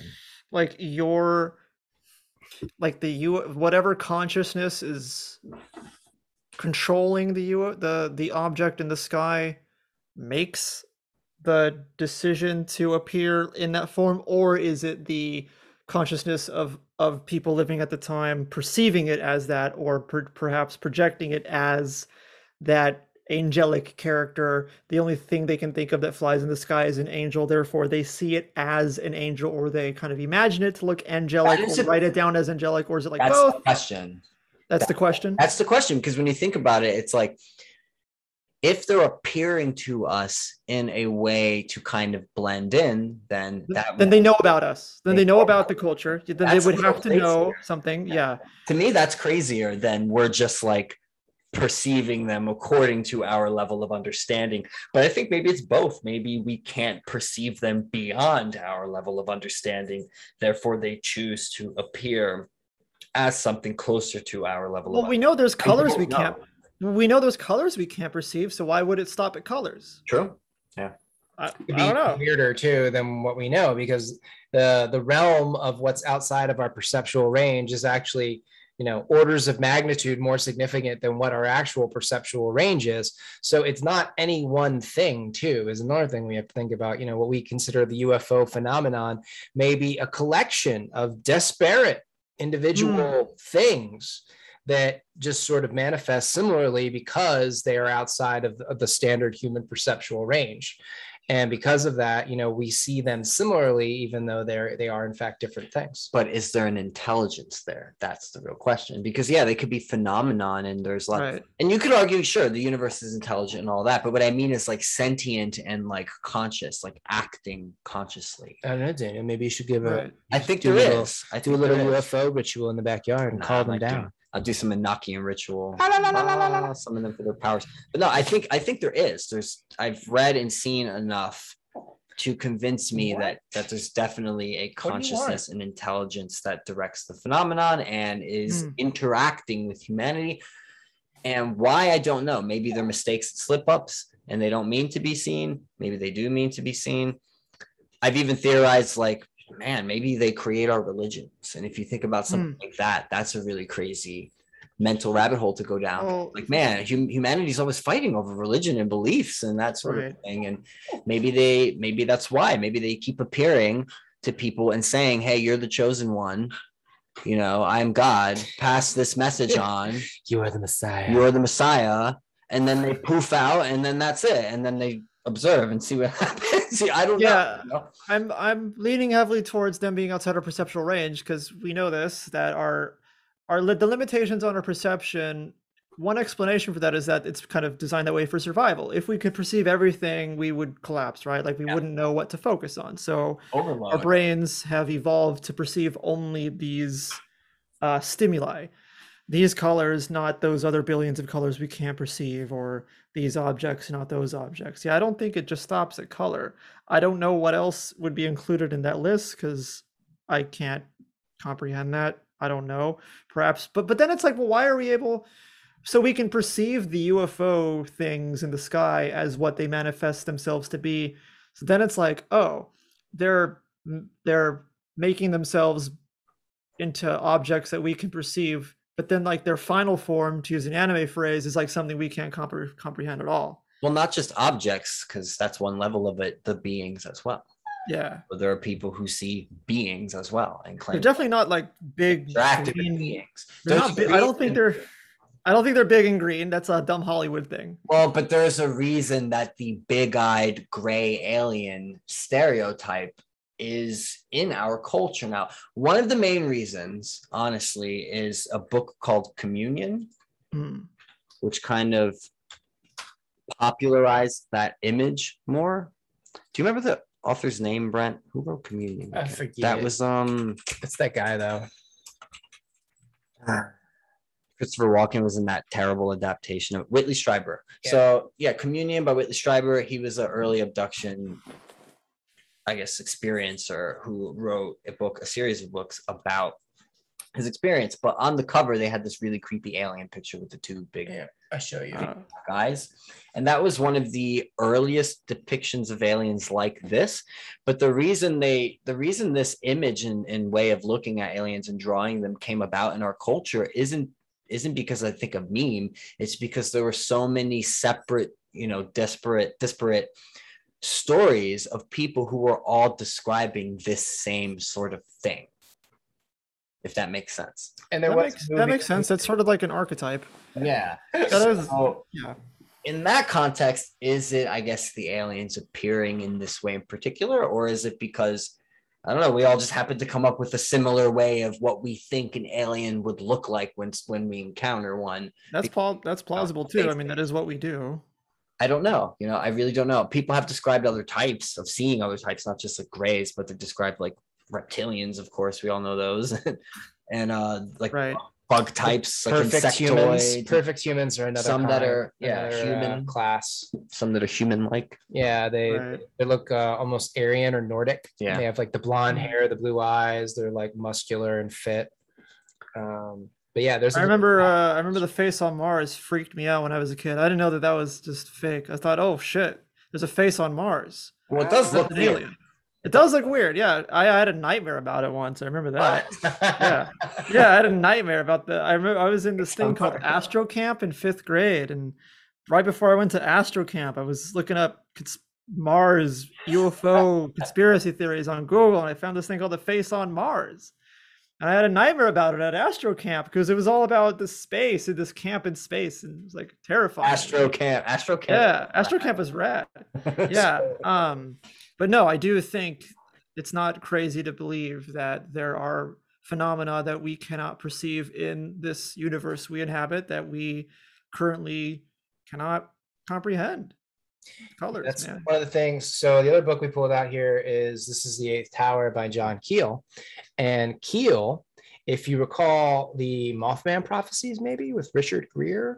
i'm not familiar with it i know the mothman name but i don't know the literature on it though no So Keel is the character who Richard uh, Gere's character in the movie is based on. It's very loosely based on. very loosely The- based, The but book anyway. is his you way can see different. it's got the eye with the different colors. That's his whole shtick is that whatever this phenomenon is, it's outside of our standard perceptual range until it decides not to be. yeah Um, and he this this book's called The Eighth Tower on ultra terrestrials and the super spectrum.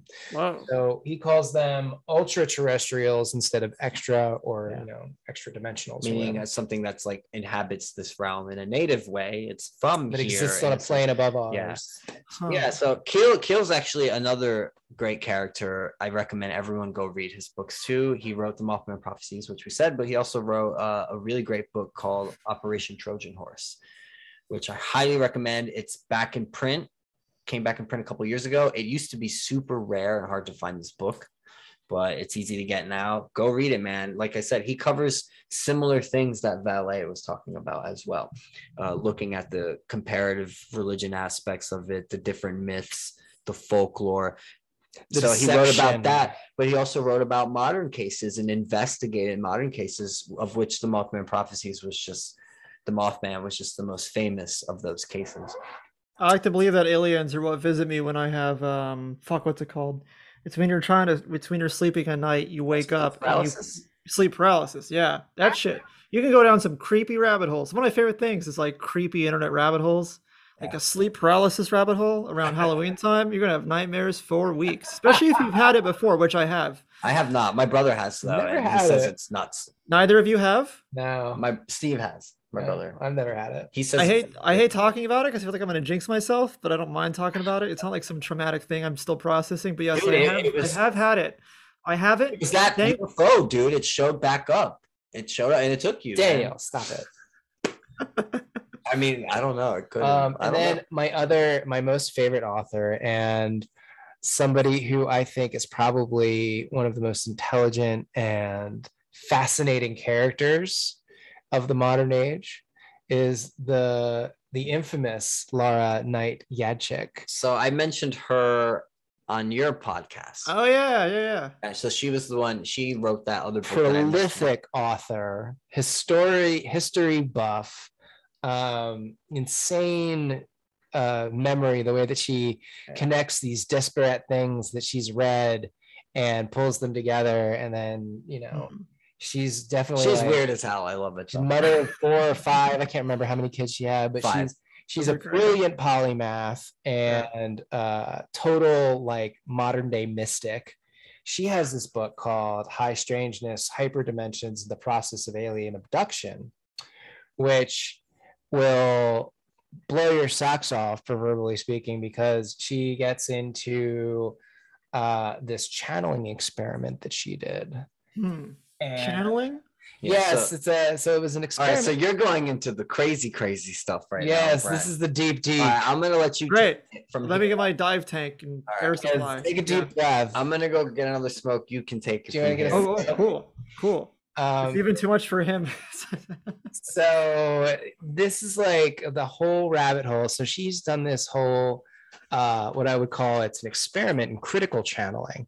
So she got into channeling um, because she read the Ra Material, which I don't know if you've ever heard of, but um, it was basically an early attempt at, at critical channeling or scientific channeling, uh, where so channeling basically started as this idea of trance channeling where it came out of the early 20th century when uh, spiritism became popular and they were having uh, people that had psychic abilities would act as mediums Hmm. and they would allow mostly dead dudes to possess their body for a time and speak through them and there became uh, this th- these researchers which sort of started you know trying to help these lost spirits or whatever process their trauma and move on to the other side. So that eventually Allan gave Kardec is one of them. yeah so that eventually gave way to non-human intelligences uh, beginning to come through. And in the this this whole experiment called the Ra thing it started to describe this layer of you need to go outside go outside it needs to uh, describe this whole layer of different densities which are kind of like uh, the way they describe it is that densities are on top of each other and there's a limited number. And then dimensions are like parallel realities or parallel worlds which are sort of lateral and so they're side by side. Uh, and the, so the miss laura she did this experiment where and her version of channeling was that they used a spirit board which is kind of like a more advanced ouija board Hmm. uh, where it requires two people to operate and they put their hands on the little thing. And then uh, they can use that to communicate with ambient energies. And after they did a lot of work with uh, what she would call what she called dead dudes, they were doing a lot of processing and releasing into the light and all that stuff. A lot of like psychopompery. Yeah, well, she was talking to to basically when I say talking, what I mean is whatever was coming through the board and spelling things out, it just sounded like people who had passed away or different like disparate personalities and, and like ghosts. Human intelligences. you know, nothing like yeah, like super extraterrestrial or bizarre or anything of that sort. Um, so then she got in contact after, you know, I think it was like a couple of years they were doing this. Um, she got in contact with the these this group of entities which identified themselves as the Cassiopeans, and they started to lay out this almost like sci-fi world building uh, kind of reality. Which it, it, I don't even want to get into it because there's so much, but they Yeah, it's a lot.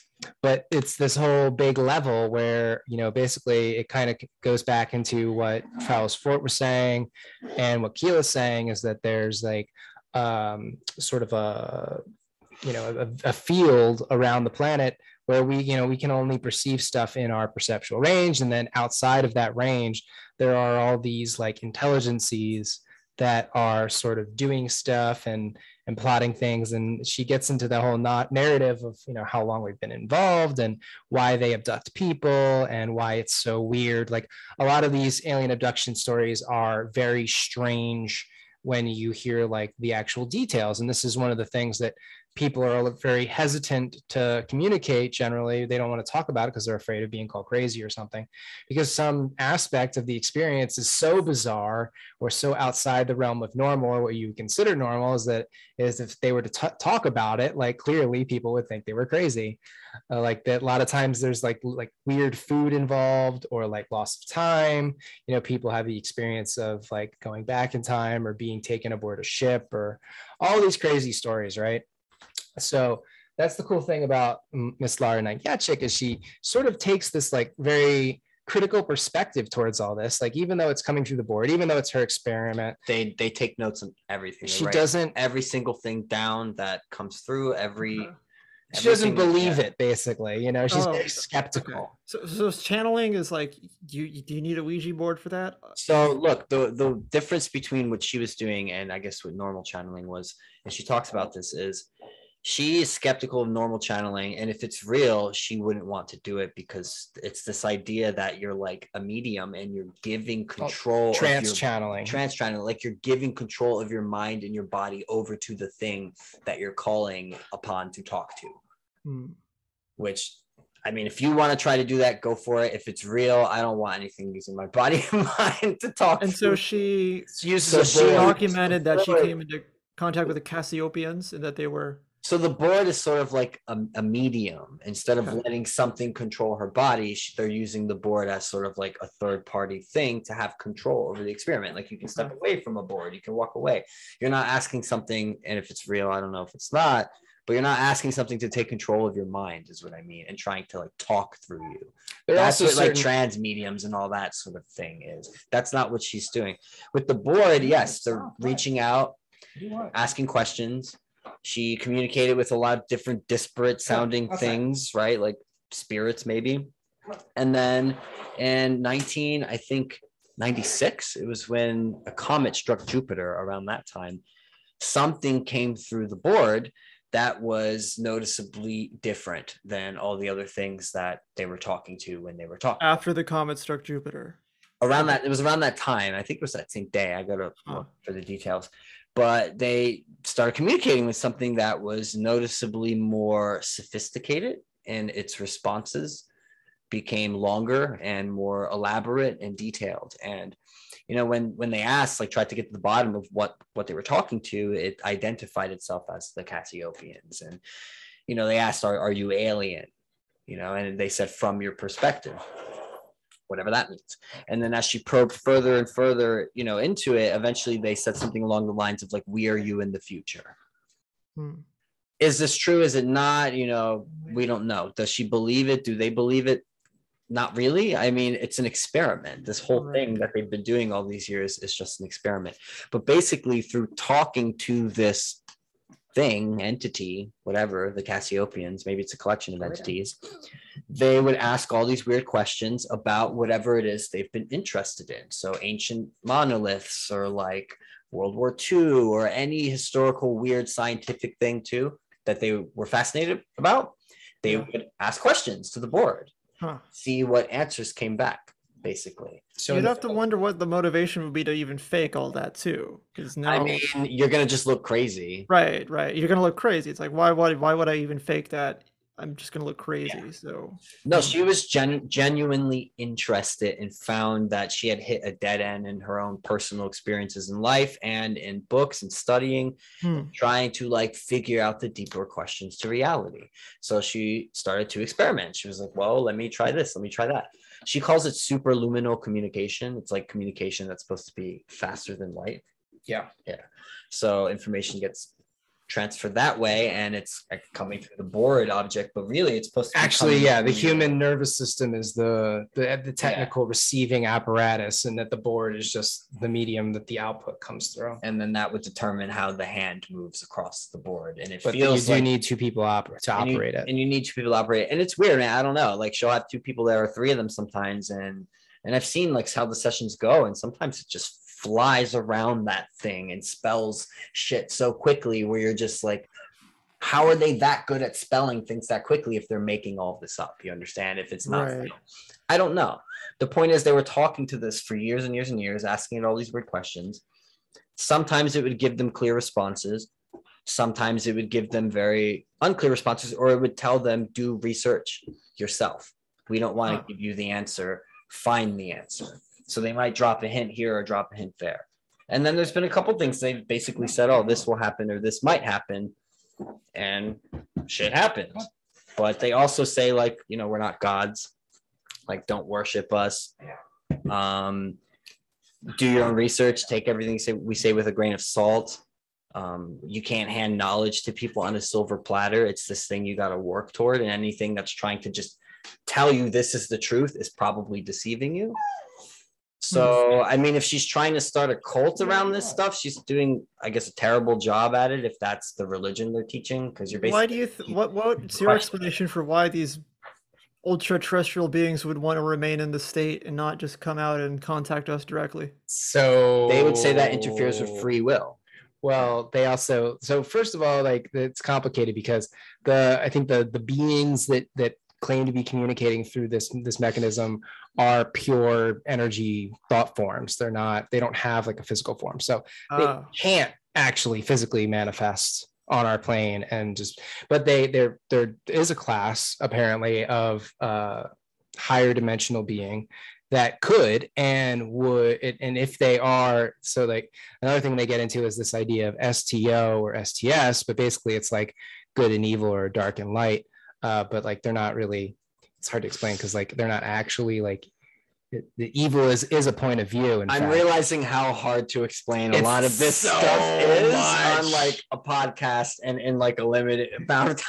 It's yeah like it's it's a lot thousands of pages of material. So it's so, th- so there's like there's beings that exist in these energy fields that we can't comprehend, and then there's the UFO class that can come and Yeah. contact us, sort of. So then they're basically like, like I was well, talking you about talked about densities. densities. Yeah. So we're on what's called the third density. Animals and plant life is like second density, and then like inanimate matter, viruses, Minerals. bacteria, and stuff like that are like first density. Okay. Uh, bacteria and stuff like that would be second. Okay, whatever. Minerals and just dead matter. Fact checked. Matter. Yeah. Okay. So then uh, above us is the fourth density, and the fourth density is divided into light and dark, uh, or STS, service to self, uh, or STO, service to other. And like the key idea is like one sort of spirals in towards itself, and the other sort of constantly spirals out towards outward. Um, and the outward is like the the light and the good, or like what we would see as good from a human perspective and the STS is like the dark or the evil or the demonic from our perspective. Predatory, like black hole consuming, eating, eating, eating. The other side would be, you know, symbiotic. Hmm. nourishing, creating, right? So it's like those two forces that make the universe what it is. She just uses these terms because well, I think the Ra Material used The Ra terms too, material right? originated a lot of these terms.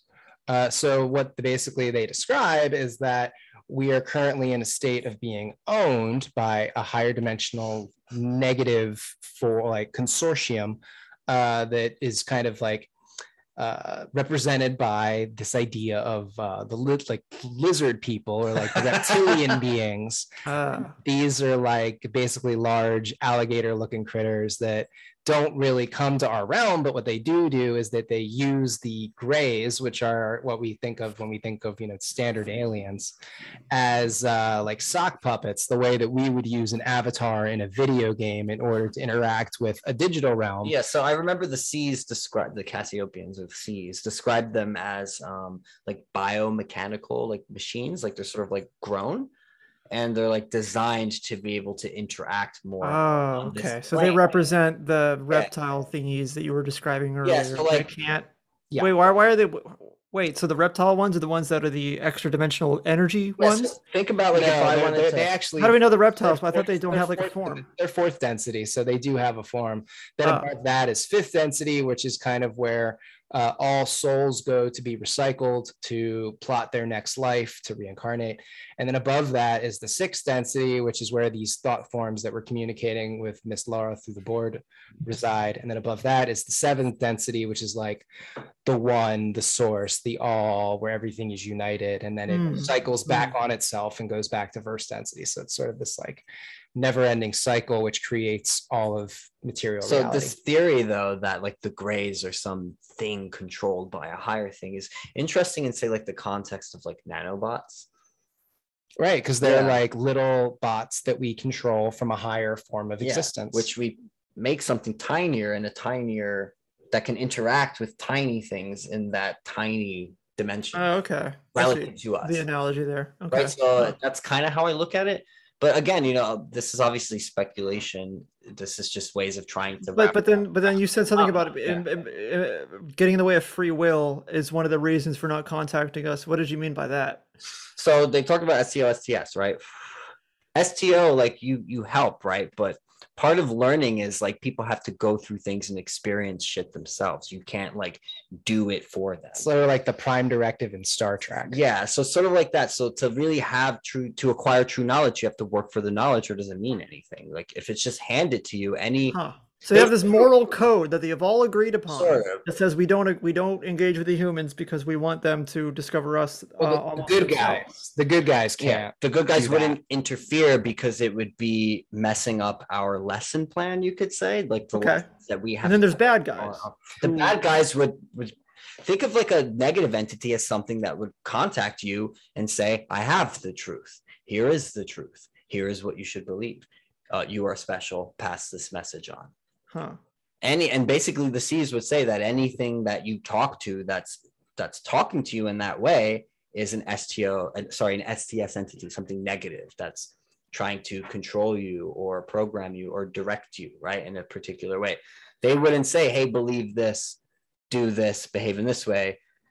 They would engage with your questions and then they would probably tell you in certain instances, the C's, for example, like go do more research here or do more research. and there are questions there. they won't answer won't answer, yeah. because it would either to know the answer would put the physical person it would put the person in physical danger uh, or that they it, it- or that they uh, they can't tell you that because it would sort of prevent them from having a necessary learning experience that Hmm. they sort of signed up for uh, before they incarnated so that's It's a weird worldview, man. So, And, so and it's like saying it out loud, all this shit sounds so crazy. that that the be the bad being alien thing is giving this uh, innocent person almost like this this sacred knowledge which is uh, which would actually harm them because now they believe they're essentially they've got this god complex. Oh i've been bestowed with this awesome wisdom. I know everything now but that's the trick that's the farce. You're you're actually harming this person psychologically by revealing that you're this uh, seventh level being that they that we Fourth, exist but you're, you're Fourth- also you're depriving you're You're de- oh, yeah, depriving them you're depriving them of the experience of having to trudge through to get the knowledge themselves. Huh. Well, if that's true. That's a useful lesson, and it's a powerful metaphor, and I respect uh, the good aliens for even. yeah, because that's a really good idea, actually, to not want to reveal themselves to us simply for um spiritual educational purposes if you really think about it that's like that's quite remarkable like wow yeah. Wow Well, the whole thing's strange. I we recommend just reading the transcripts too. I mean, you can find them all online, Hmm. but they're just they're interesting as just a study case and yeah She's scientific. got a whole series Yeah. of books called The Wave, which document the, the entire experiment. Yeah, Because the, the UFO phenomenon and the, the alien aspect of it is only one sort of facet of the whole thing. Uh, so she's got like these eight books that sort of go through from the very beginning um, and- basically it's it's very curious because there's it's this whole journey of knowledge and experiences that Laura has throughout her life, and it teaches her so much about the nature of the UFO phenomenon, about the nature of psychopathy. For example, she's actually the reason that I got into uh, psychopathy and psychology and the and the the psychology of predatory personalities is because they led her through this whole experimental journey because she had a psychopath in her life that she wasn't aware of. Hmm. Uh, and it was only after she had the experience did she really grok and understand the the nature of the psychopathic mind, and that sort of plays into the uh, what it sort of represents on our level what the STS energy sort of is when it manifests in a human form. You get sort of this like psychopathic mind that sees people as objects to be used for their own self enrichment. Food. As food. As food, basically, because they, they- again, it's it's about that narcissistic sucking into the self. Well, they also talk about how being in physical bodies, just where we are and on this realm in third density, we're kind of inherently more STS because we have Hmm. bodies we need to eat, right? We're going to kill animals and things and eat them.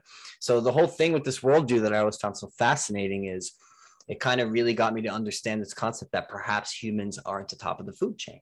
And that's a really arrogant way to look our, at our existence here. Like you said, like we're not Right. alone, right? That's arrogant in and of itself to say we're alone.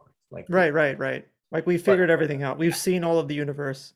But maybe it's freakier. Maybe it's not just that we're not alone. We're also not the top of the food chain here. Maybe there is something here that Oh yeah, that's terrifying too. right? Yeah. Right. That Yeah, if we're not alone, that, that then- feeds on us. Maybe the earth is something's property. And Charles Fort described it in that way too, that we are property. That was kind of the conclusion he came Mm. through. Yeah, because you you use the word then, oh you know? oh yeah you you said it, gray aliens were owned by like the other aliens and then who could we perhaps be quote unquote owned by um in this this schema of of reality yeah because if we're not of it like, alone uh, then think of it like a farm. So this is one of the analogies that's interesting. So you know, when we start a farm, what do we do? We put a fence up, right? And we enclose a patch of land. We enclose that space. And now that our space, we own it, right? And then we breed the beings within that space, which we then use as a resource for all sorts of things. It- it's not just food, right? We might gather something from them by keeping them alive, like wool or we might use them for labor or something like that, right? So there's various uses. We experiment on animals, right? So I think it's sort of like that, where perhaps the earth, and I don't know this, but perhaps the earth is an enclosed off space by something that has taken it as a territory, like this is mine. and these, Right. these are my humans, like this is my patch of food. I don't know, right? But think about it. You put a fence up. Does the cow know it's like enclosed? It doesn't, right? It doesn't know anything beyond that. So think of the fence on humanity as sort of like control of our consciousness, control of our beliefs.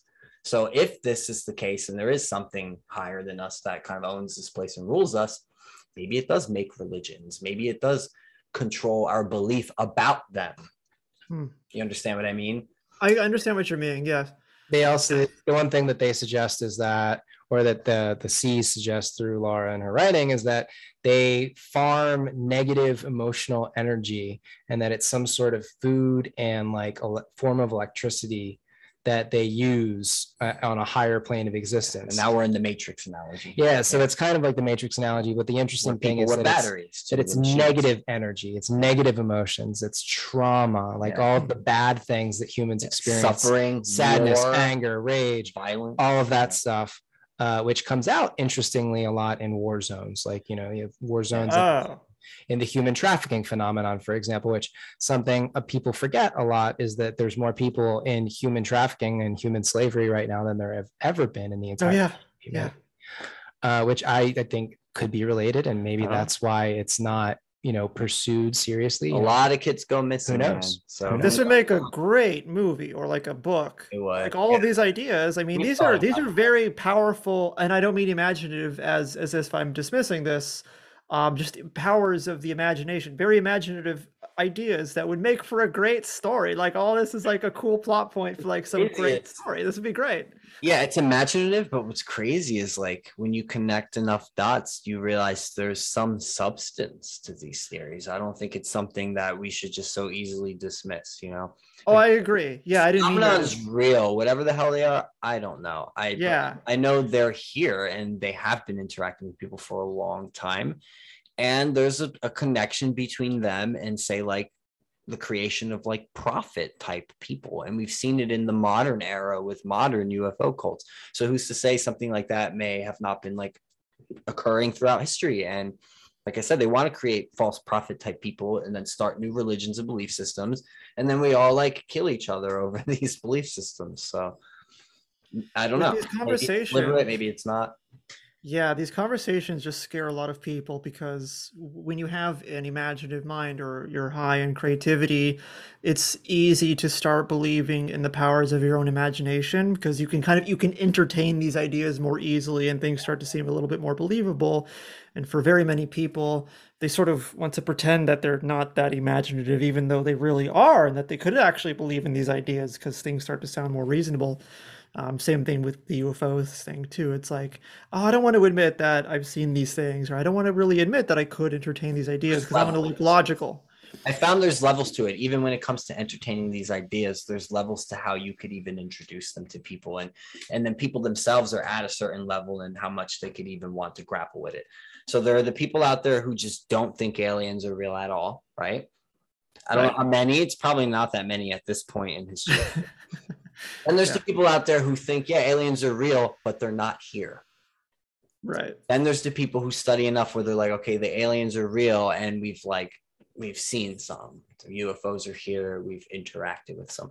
So to get from that point to not only are they here and interacting with us, but that they're possibly directing human events to some extent, or Ah, okay. controlling history to some extent or even worse like i said that like they own us and we're in a farm like trying to drop that idea on someone in normal conversation without building up to it just does not work people are going to reject it no one wants to Yeah, you're jumping too far in advance. not yeah. just that no one wants to even think about the possibility that maybe they are asleep maybe they are in, in a prison of some sort and that maybe there is something above us that's like feeding on humanity and eating us who the hell wants to like believe that or think about that you know so it's like people like laura are commonly dismissed or ridiculed for even proposing that such hypotheses are, are possible There's a lot of hate Yeah. for her on the Oh, yeah, internet too. if you go Google her name, Plus, it's also it's also like the UFO thing you were pointing out earlier. Um, most of the footage is fake, and therefore there's a very small percentage that is real.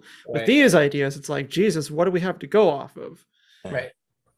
So, So it's it's like you can't film these things. There's no cameras that film in like 4K patterns. ultra, you have patterns and you have patterns in history and then which is you know pat- patterns is patterns in myth patterns But again, it's not it's not firm. There's It's nothing. not firm there's yeah, no- because no patterns are a tricky thing because we start to parse out things from the patterns that don't exist. so one of the things i want to address too is you know the the scientific people who or the skeptic types i should say not all scientific people but the skeptic types. You're types crazy, Daniel. who automatically dismiss this along the lines of well there's no experiments and- or proof or data to prove Where are it, the right? bodies, Daniel? And here's my problem with demanding such evidence. And I'm not saying we shouldn't demand evidence because we want evidence, right? We want to know what's real and what's not. And we want to be able to like tangibly prove that. In science, you have to measure things, right? So when you do an experiment, typically what you're doing is you're taking some form of measurement, correct? And in, in an experiment, you also typically have a, a group, right? That's a controlled group sometimes. Sometimes there's, what, what do they call the other group, Brent? There's the control group and then there's the The test- experiment group. the The experiment experimental group. so how do you conduct an experiment like that where you have to have controls and this sort of thing and be able to measure, right? And get the same measurement back every single time You can't. To prove when you're dealing with something that is being directed by an intelligence that is possibly higher than ours. And that intelligence could feed you back the results it wants you to see or doesn't want you to see. You understand? How do you confine something that is higher than you in its intelligence or consciousness to an experiment that you have to control when you can't control something that's responding to the experiment. The scientific process only applies to this. So you have, to, you have to be able to repeat it, right? So animals below us, yeah, we can study them because they don't know what we're doing to them. So we can do those things to them and just keep looking for the same result, and then we form a hypothesis. Hypothesis, right? Like maybe this is what what the explanation for this behavior is. We test, we test, we test, and then we find out, okay, that's what it is, right? Or is it? Right. Right. How do you do that with something above us that can react to everything we're doing, knows we're trying to experiment to then prove its existence, and maybe it doesn't want its existence proved. So it's it's you're never going to get the same data. You're not going to be able to confine that to a controlled experiment. It like it would be able to feed you whatever data it wanted to feed you. You understand? Yeah, I get where you're going. Yeah, yeah. and it's not that I dismiss these skeptics and their, you know, they're wanting for for more physical evidence or something that you can measure when it comes to the UFO alien phenomenon. But I feel like they're not taking this into account when dealing mm. with something like this. You, No, you get, so it's just like No, no, that makes sense. for years, for years, I've had these thoughts in my mind, and I've you know really tried to get to the bottom of it. And I Hmm. wish more scientists would take the subject seriously, but that I don't think that's ever going to happen. Not not in my lifetime. And the ones who do, a lot are too afraid. So like, do you ever see that movie Jupiter Ascending with Channing? No. We just had it on the other night. Uh, yeah, so it's fun because they it's a sci-fi universe where this idea of Earth being sort of like a harvestable farm is kind of central to the plot. Basically, the the idea behind it is that there's this like ancient race of like intergalactic humans, and they seed life on worlds and then allow the the human life to grow up, and then they come and they like mass abduct everyone and sort of turn them into this like this like this like liquid like slush that allows other humans that they they like bathe in it or whatever it's like the purest form of like you know it's like really high quality stuff and it Human allows them goo. to regenerate uh, and live forever basically so like Yeah. anytime you know they they live and they get like you know 60 70 80 years old or whatever and they take a bath in the human goo and all of a sudden they're back in their 20 year old bodies and stuff so it's just very interesting little idea i don't think they, they literally i don't think that's what's happened but there's also like reptilian aliens involved and So, like, I don't know. they have a base on jupiter and The it's this whole thing The Wachowskis are clearly onto some shit. I mean, yeah they're reading they're reading something I mean, you look Yeah. at Matrix, you look at that movie, but also they did Cloud Atlas, which is another excellent film and doesn't touch on the alien stuff, but but reincarnation what about reincarnation and patterns and that and that sort of thing? What do you think of reincarnation? My uh, mother believes in reincarnation.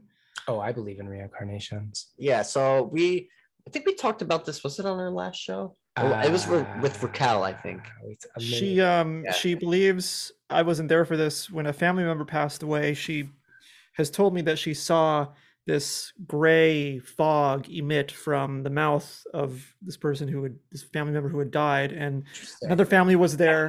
Um my my uncle was there with her and he uh, supposedly saw the same thing. That's what she told me. Ectoplasm. Sounds like ectoplasm.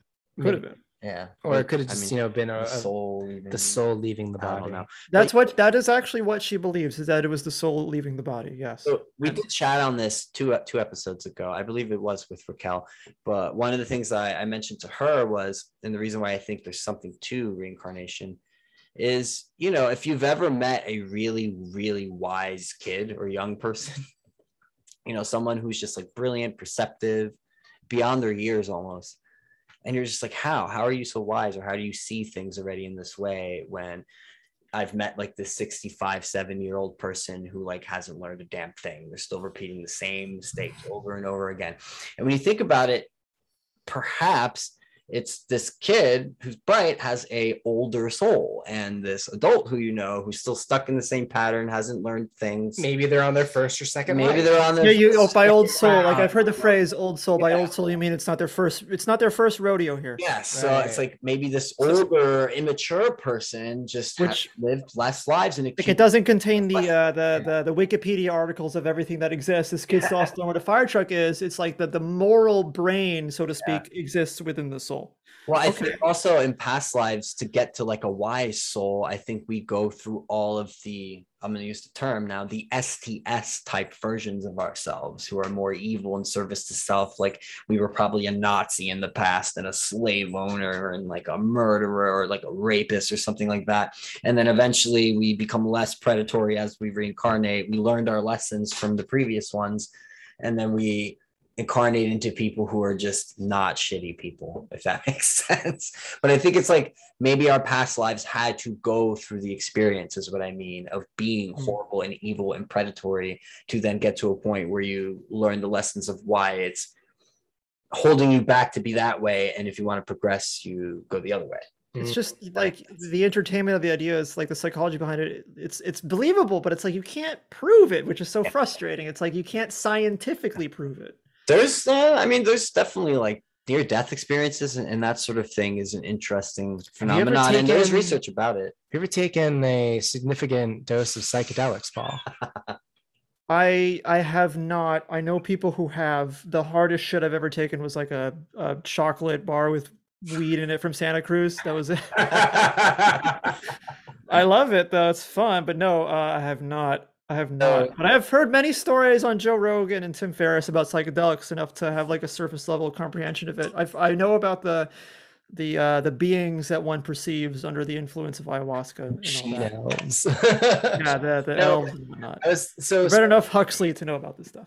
uh, LSD has this effect on the mind that's sort of like it definitely opens doors and opens doorways, and it's it's uh, definitely definitely a What's the short- perception? Yeah, I was just going to pull that out. One of my favorite books. Yeah.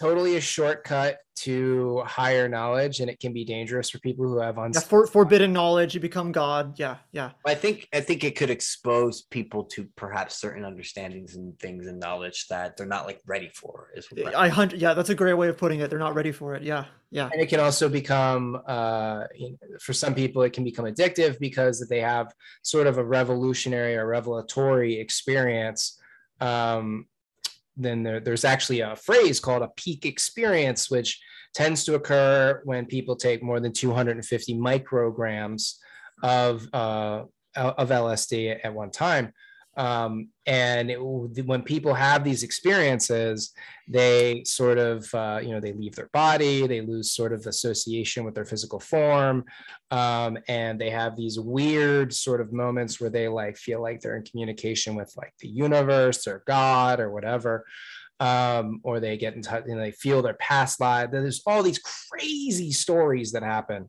under the influence of these drugs and a lot of times they are just, just dismissed as you know oh, you know, it's a hallucinatory experience, it's drugs in the brain, like you're just going crazy. I think you're messing with the antenna and you're kind of changing what it can pick up and not pick up, and that's And then the question is, is like, why is the antenna even able to pick up these signals in the first question. place? When, yeah, when when we get into the rabbit hole of like consciousness and psychedelics and the relationship between the two, that's something we really don't understand. like why, the why do brain- we why do we have the receptors in our brain that are able to right? Why why hmm. is there even any effect at all? Why is it not just static? yeah right. They're like, why does it? Why do our bodies actually, under certain circumstances, manufacture DMT? then there's Right. there's the stoned ape theory too right that like exposure to these drugs from our like early primate ancestors if we evolved directly from them in that way perhaps like was one of the things that gave birth to the idea of like Consciousness. consciousness, or sentience i should say I um last time I got high, I know I made that joke earlier about like oh, the, the weed not being as strong as LSD. Uh, it was inedible. I just had one piece. Um, and the entire time for like four hours, I was having this inner dialogue with myself, this very therapeutic inner dialogue with myself about like letting go of um inner anger and like hatred for myself for for past mistakes and for failures and like not living up to my expectations. Simultaneously while i was with my girlfriend and we were like having a good time i, I never told her this but at the same time was gonna like having this dialogue because it was such a personal experience and we were like just together but yeah at the same time like i would go to the restroom and just kind of be by myself going taking a piss and like that dialogue would still be going on and with myself and it was very um yeah i think therapeutic would be the right way of putting it no so I don't know why that happened. cannabis is interesting it can be abused of course and like most Yeah. it can be abused and graham hancock he's had interesting experiences with it he had to quit for a while actually he felt you know his relationship with it became too dependent and that was interesting because he was like a big proponent for many years and then he went back on joe rogan after a few years and i think he, Oh no. He ended up smoking again and Yeah. uh, i believe he's smoking again now but he talked Yeah. about how his took relationship like a couple of years off. Yeah he talked about how his relationship with it is different now and he's become like less dependent upon it but but also you know, it's it's yeah. different too when you eat it versus smoke Sure, it. Whereas you- Right, it can be right. a much more psychedelic experience, and it's also it's much more psychedelic at, at a much lower concentration. Yeah. So When you eat it, it's much more psychedelic. yeah, And by psychedelic, you don't mean like visual. You mean like um, kind of like what I I mean, experienced, so to speak. it's It can rare be. it's It- rare that you get visuals it has to be a lot to be visual. I, I've never experienced visuals, but I've experienced, like I said, this this different dialogue in my head, these thoughts that come up that I don't normally have, right.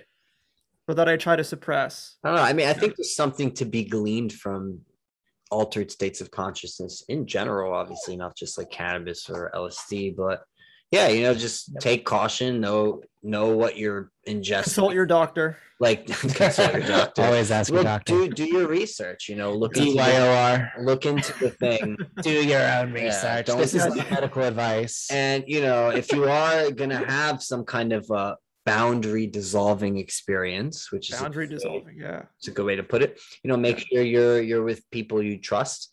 Yeah. um, that you're you're in a place that you're safe and comfortable in and that sort of thing and this is not medical Yeah. advice. not medical advice but Not at all, yeah. definitely uh advice It is advice. It's like, you know, it could be quite useful, but also it's not medical advice. Yeah, no why- one does a casual ayahuasca trip. you know I, I know sometimes people become dependent on the psychedelics too even though they're not necessarily addictive They're not as addictive. Yeah, that's the that's the big Yeah. danger. It's like, oh, Like, they're not addictive. I Yeah, but think- th- they're not. It's the it's the ideas that you get addicted to. Yeah. It's like what they make you think. i think i view them as almost like cheating a bit like it's kind of like i think once people have like a really crazy experience on them they want to have that boundary dissolving spiritual experience again like all the time or whatever or they become reliant upon the substance to reach that level of say creativity or or unity with the divine. And i think that's a bit of a shortcut. I think you know i think it is possible to have those types of experiences probably just from meditation i haven't had Yeah, unity and unity with the divine without the psychedelics. Yeah, yeah. have similar kind of experiences and and to feel and experience those sorts of things about the universe and your oneness and all of that and these deep understandings without having to like take drugs so you know I agree with you there. Yeah, meditation being a vessel for that. Yeah like but peak and studying peak- and all that Yeah, peak flow experiences, perhaps maybe on a more shallow level, but maybe on a deeper level, one could experience like a connection with the divine from um, like performance, like an awe-inspiring, Yeah. like a performance, like you've done something really difficult, you're transcending your limitations. dance i mean think about dance and and its cultural significance Music, good lord, Oh, music, yeah. man. Yeah, music Connecting and music dance. and dance to ritual and all of that but- Music is so mysterious. Holy Yeah. shit. yeah yeah we take these sounds around with us in the car. We don't know what music. Well, I think music. If you were to ask me what the definition of music was, I would say it's uh, a psychedelic-free way of communing with the divine. it's like What else could it be? it's like a primordial universal language Yeah, in a way because like the universe is to me musical in a sense and Mm. has that pattern to it. Like it is full of sound and life and activity right? But man if you think about early humans before we were even able to do a lot of the things we were able to do now we could do this. Ah, yeah. do this we wanted to do that you know we Right. want to why i don't know but there's something about wanting to Yeah, we've always wanted to. Yeah, make that rhythm or that. carving out shells and blowing in them and Yeah. finding all sorts of ways to like make sounds. It's primal. It goes back as early as humans go back. to when we were- super ancient. Mm. Yeah, it is a language. So, and then it unites people. If you think of like concerts, like people go from all over the world or all over the country to this one place to hear sounds coming out of this instrument by these people on a stage. It's Yeah. more than that. It's like it unites you across time in a in a weird Hmm. transcending kind of universal way. I don't know how else to describe it to someone who isn't. I don't know if you're a musician. You're not, right? I'm not a musician, though I appreciate music. I took a music appreciation class in elementary school, so I know a few things about music. No, I love yeah, I'm big. I'm very keen on music. I guess the experience I'm I'm trying to talk about is something that would be difficult to understand if you're not a musician and haven't like played it. But if you've ever riffed with someone or just improvised and just connected, it's like you're having this weird, deep musical, spiritual like conversation, but it's also hmm. like a like a spiritual form of sex or something. It's I don't know how to describe it. Is that why musicians smile to each other when they're playing? I've Yes. noticed that. Like they're, they'll look at each other, they'll they'll smile and they'll make eye contact. they're they're in that zone but there's also like there's something about it where like you feel like i said connected to almost like your ancestors throughout time. Like when i'm hitting a drum like i'm on here. When i'm playing this It's very and I'm, and I'm hitting it there's something in me that recognizes that i'm doing something that my ancestors have been doing for hundreds and hundreds of thousands of years since i was a since people were well, then it's like, well, who taught you how to do that? no one i taught myself but like Right, right. where did the inclination to do it? Yeah, who taught you that you should do it? No one. I just heard it and wanted to do it. It Daniel just likes to bang Yeah. on things. Yeah, it's uh a kid down here now in the garage, and he goes in there and does the little. Yeah, I'll stop. But yeah, man, it's it's I've had like weird, like transcendent experiences while playing music and and they're like that. They're almost like you're out of time, even like time doesn't exist. And it was it was great growing up to have that too, because it was very therapeutic to me. If I was pissed or angry about something or something shitty had happened to me, you know, like right. younger Throw some 21 pilots on. yeah like high school or something when you're a teenager and angsty and stuff like i could always turn to the drum set i would go to band practice and it was like a few hours where i like literally all that stuff would just go away i could just let it go just play it out in the kit and i'm not thinking about any other thing that's bothering me. Let it go. I'm focusing on that, right? I'm being productive. I'm doing something productive, but I'm also doing something that I enjoy that's fun and that puts me in this sort of like timeless, transcendent kind of state temporarily where you escape, but not just escape, you process too. I think. Yeah, I don't. Yeah, it can be escape. Escape isn't even many the right things can- word. Yeah. many things can be. Yeah, process is a um, Work. communicate or understand It's very cathartic. something. Cathartic. yeah. Cathartic. Like Yeah. music. Release your too. emotions, Music was a very helpful way for me to work That through too. emotions and to let them It's, out. it's strange to think that music can have a, a texture and a feeling. There's this great group I've always enjoyed since high school called Boards of Canada. And they're one of the few electronic acts that I describe as having a real texture to their music. Mhm. And that's like a projection of a physical sense onto something that's purely audio. But the texture of their music I would describe as warm and fuzzy. And that fuzziness literally comes from the old amplifiers and drones and synthesizers that they use and are known to use in their music on purpose to actually make that fuzzy sound. And so they're doing it on purpose and it sounds fuzzy and warm. And nostalgic is used all the time to describe their music. Very nostalgic. It's like these these feelings that don't describe sound, they describe texture and Yeah. feeling and touch, but for music. It's very strange. Yeah. Yeah, we, we've had a couple musicians on. We're gonna have more, that's for sure. Uh, Yeah. yeah, musicians are fascinating people to to dedicate your life to learning the language of an instrument. It's they're they're so essential for It's society. fun, musicians, man. man. It's not just fun, but it's like I said, it's therapeutic, but it's spiritual too. There's definitely something deeper about it. And you know, you feel connected to almost like all humans who have ever lived in a way. Cause you know that all humans who have ever lived in all cultures, like someone was banging on some shit, someone was making some music. And it's just it's such a human thing. You know, it's one of the most human things. It's also very difficult to make music. You think of all the music that's on Spotify, yeah, but those all the, those are all the good musicians that they're telling you about. Think of all the. It's like we have this inkling to make music, but it's very difficult to make music that's worth listening to, and it That's sounds everything. harsh. That's everything. It makes me think of the the Pareto It's true. distribution, right? Peterson talks about the Pareto distribution, and Oh yeah, eighty percent, twenty percent, yeah, twenty percent. so like you, you find that across the board with anything, like for all writing, writing is for all the books written, or like for all the scientific papers, you know, published, how many of them are actually cited? You know, it's like a very Right. small percentage of them. So I think it goes along those lines. But you know, I, I think it's beyond that because you know, even even if you're a musician, I think if you're a true musician, you're gonna just play. It doesn't matter if you become a rock star and you make it or not. You you will just play because it's in you. like Brett, I were plan you- becoming a rock star. Like I haven't been in a band in years. I just play. I play because I like to play. I like to get better at it. It's I enjoy I it. used to make electronic good. music. That was that was my only musical period of my life. I used to make it. I used to make uh, experimental electronic music. Yeah, but I've never played an instrument. Brent, are were you looking up Boards of Canada? I think you like them. They're sort of they've got like their own inner conspiracy game. theories behind their their. Some dinosaurs showing up on my feed. But yeah, man, picking up the sticks Is though. it boards like their board or like boards? B O B O A R D S of Canada. like, They incept hidden messages and cryptic stuff into their music, which is why I think you two would like them. Ooh. Yeah, the the wiki for Boards of Canada is this huge rabbit hole of trying to decipher their their samples, these weird cryptic samples that they use, and they distort their drum machines and their samples um, beyond all comprehension to make them sound more ephemeral and strange. Check out Yeah, they're a very cryptic band. Wow, the last record came out like a decade ago. Yeah, they have like I like love music. they yeah. have decent number of views on their videos. They got Yeah. thousands to hundreds of thousands. This one from 15 years ago has 1.3 million. there are yeah, they're definitely Thinking a, a about- cult.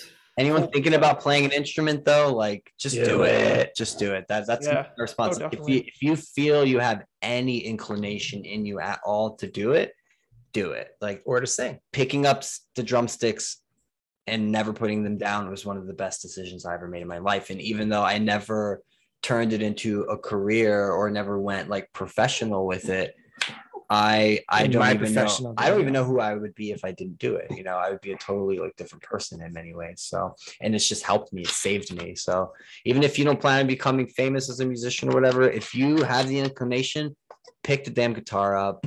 You know, pick the piano up. Just do it. Just pick it up. Like you'll feel better afterward. I promise. Uh, So should we should we wrap it up? We're a Yeah, we little can wrap it over. up here. We've been Paul, like two hours, right? Yeah, well, two hours and 15 minutes now. Yes. Um, is there anything else you wanted to close on, Paul? Any last? We didn't final talk about comments? Dostoevsky. We missed it. Shit, we got another two hours now. That's what it. Two hours of Russian literature. We can squeeze it in. They're gonna just shut Uh, the show off. It's gonna get Go so read. awesome. You should read Dostoevsky, people. Which Dostoevsky? And which what? What? What was the Which question? one? Which which one? all of them. All of Which, them. which one should people start off with first? Yeah, that's a good question. I've only read two, so Which two have you read? I've read Notes from the Underground, which is a very short novella. So I read that in college, and then I Fyodor Dostoevsky. yeah, and then a couple years ago I read Crime and Punishment. So I would say read Crime and Punishment first. Oh, Crime and People- Punishment's good. I've Yeah, never Who read haven't, it. but like- haven't read it first, because you'll get. It's a good first entry into his work. It's not too difficult to read. It isn't too soaked in Russian culture. It's also the most useful book of his, I think. It's like you'll you'll get a lot out of it if you're really paying attention. It's also just a fucking great, It's- well written book. Raskolnikov is. Am I saying that right? Raskolnikov. Raskolnikov, yeah. I don't know Yeah. any like Russian pronunciation, but yeah, it's It's just a fascinating character, like such a well written character. And it's like you feel bad for him, but at the same time, it's like you do want him to get caught. And even he like wants himself to get caught after a while. He's like, why won't, That's the why don't you just catch me? Like, That's it. Yeah. He want that's right. Yeah, not to spoil it. Notes from Underground, I would say is, is a good book to read. Is their sec is his uh this person's second entry into Dostoevsky. Both are fantastic. My personal favorite though uh was Demons. okay, I have a That's copy. his most political book. Okay. I gotta check out Demons. I think I have a copy of that. I have the uh, I don't see that here in this. uh the translation by that couple. I can't remember their name. Oh, Richard Pevear and Yes. Laura Voronsky. Um Yeah. I actually tried finding them online. I I don't know. I can't find how a way to contact them. I would have loved to have them on my podcast, but who knows? Maybe one day that yeah will- maybe so i read i read Yeah. their translation of crime and punishment and i'm such a book nerd man like when i'm going to delve into a piece of literature from another culture or language and i don't know the language i will sit there on the internet for like 20 30 to an- 40 to an hour like just reading about the different translations and the different translators Ah, and yeah. reading on forums and what you know Amazon reviews and like what this person says about this translation as opposed to this one and that before I like decide which one I'm gonna like start with at least. That's Translation's such an interesting thing to think about too, because it's it's the, the words that are in the book they matter. At the very beginning of Notes from Underground, it, in their um, translation, it's um, "I am a sick man, I am a wicked man," and Yeah. they made a footnote or something in the introduction about how they decided to go with the word wicked instead of this other word because wicked translated from the Russian was most closely attuned to the original word in Russian. Yeah. You, But you other translations had like um, twist it or something. you lose certain things, you know, when you try to, you know, get transfer meaning from one language to another. Yeah, there translation certain is things, is, yeah, is an art form. that are lost in translation. But you know, Yeah. what's her name? Pre- Prevere, Richard Prevere, and I forgot his wife's name, but Laura, Lo- Lo- yeah, um, I can't say the Russian names. It's really. But so I was. Larissa, Larissa, Richard Pevear and Larissa Volokhonsky. Yeah, I came across them when I was looking to read War and Peace, and I ended up Oh, yeah. up all the different translations, and that was how I found out about them. And I was like, oh, I should read that one, but also I should read the Dostoevsky. So I like put that aside. But with War and Peace, I ended up uh, reading the Ann Dunnigan translation Hmm. uh, for the, I think Signet paperback, mainly because it was described as the most accessible to American audiences. And also, they uh, translated all of the French for you in footnotes. Ah, that's also something that's in Dostoevsky and Demons. You've got this character who speaks French a lot, and then you got to deal with that. It, they're hard books to read. They can be difficult. War and Peace is worth it. You know, anyone listening, if you've been thinking about tackling it, I know it's a mammoth of a book. How many pages is it? It's a lot, dude. It's over a th- I think the paperback was like 1200, 1400, something like that. Okay, Paperback. So, I But- thought it was like eight. I thought it was shorter for some reason. uh, and hardcover it would be, they would have less pages. I think it's like 1200. Oh, it's still. Yeah. I'm gonna, I so want many to, pages. I want to return to War and Peace. Actually, I do want to read it again, but a different translation. I want to read the Prevere. Ah, yeah. yeah.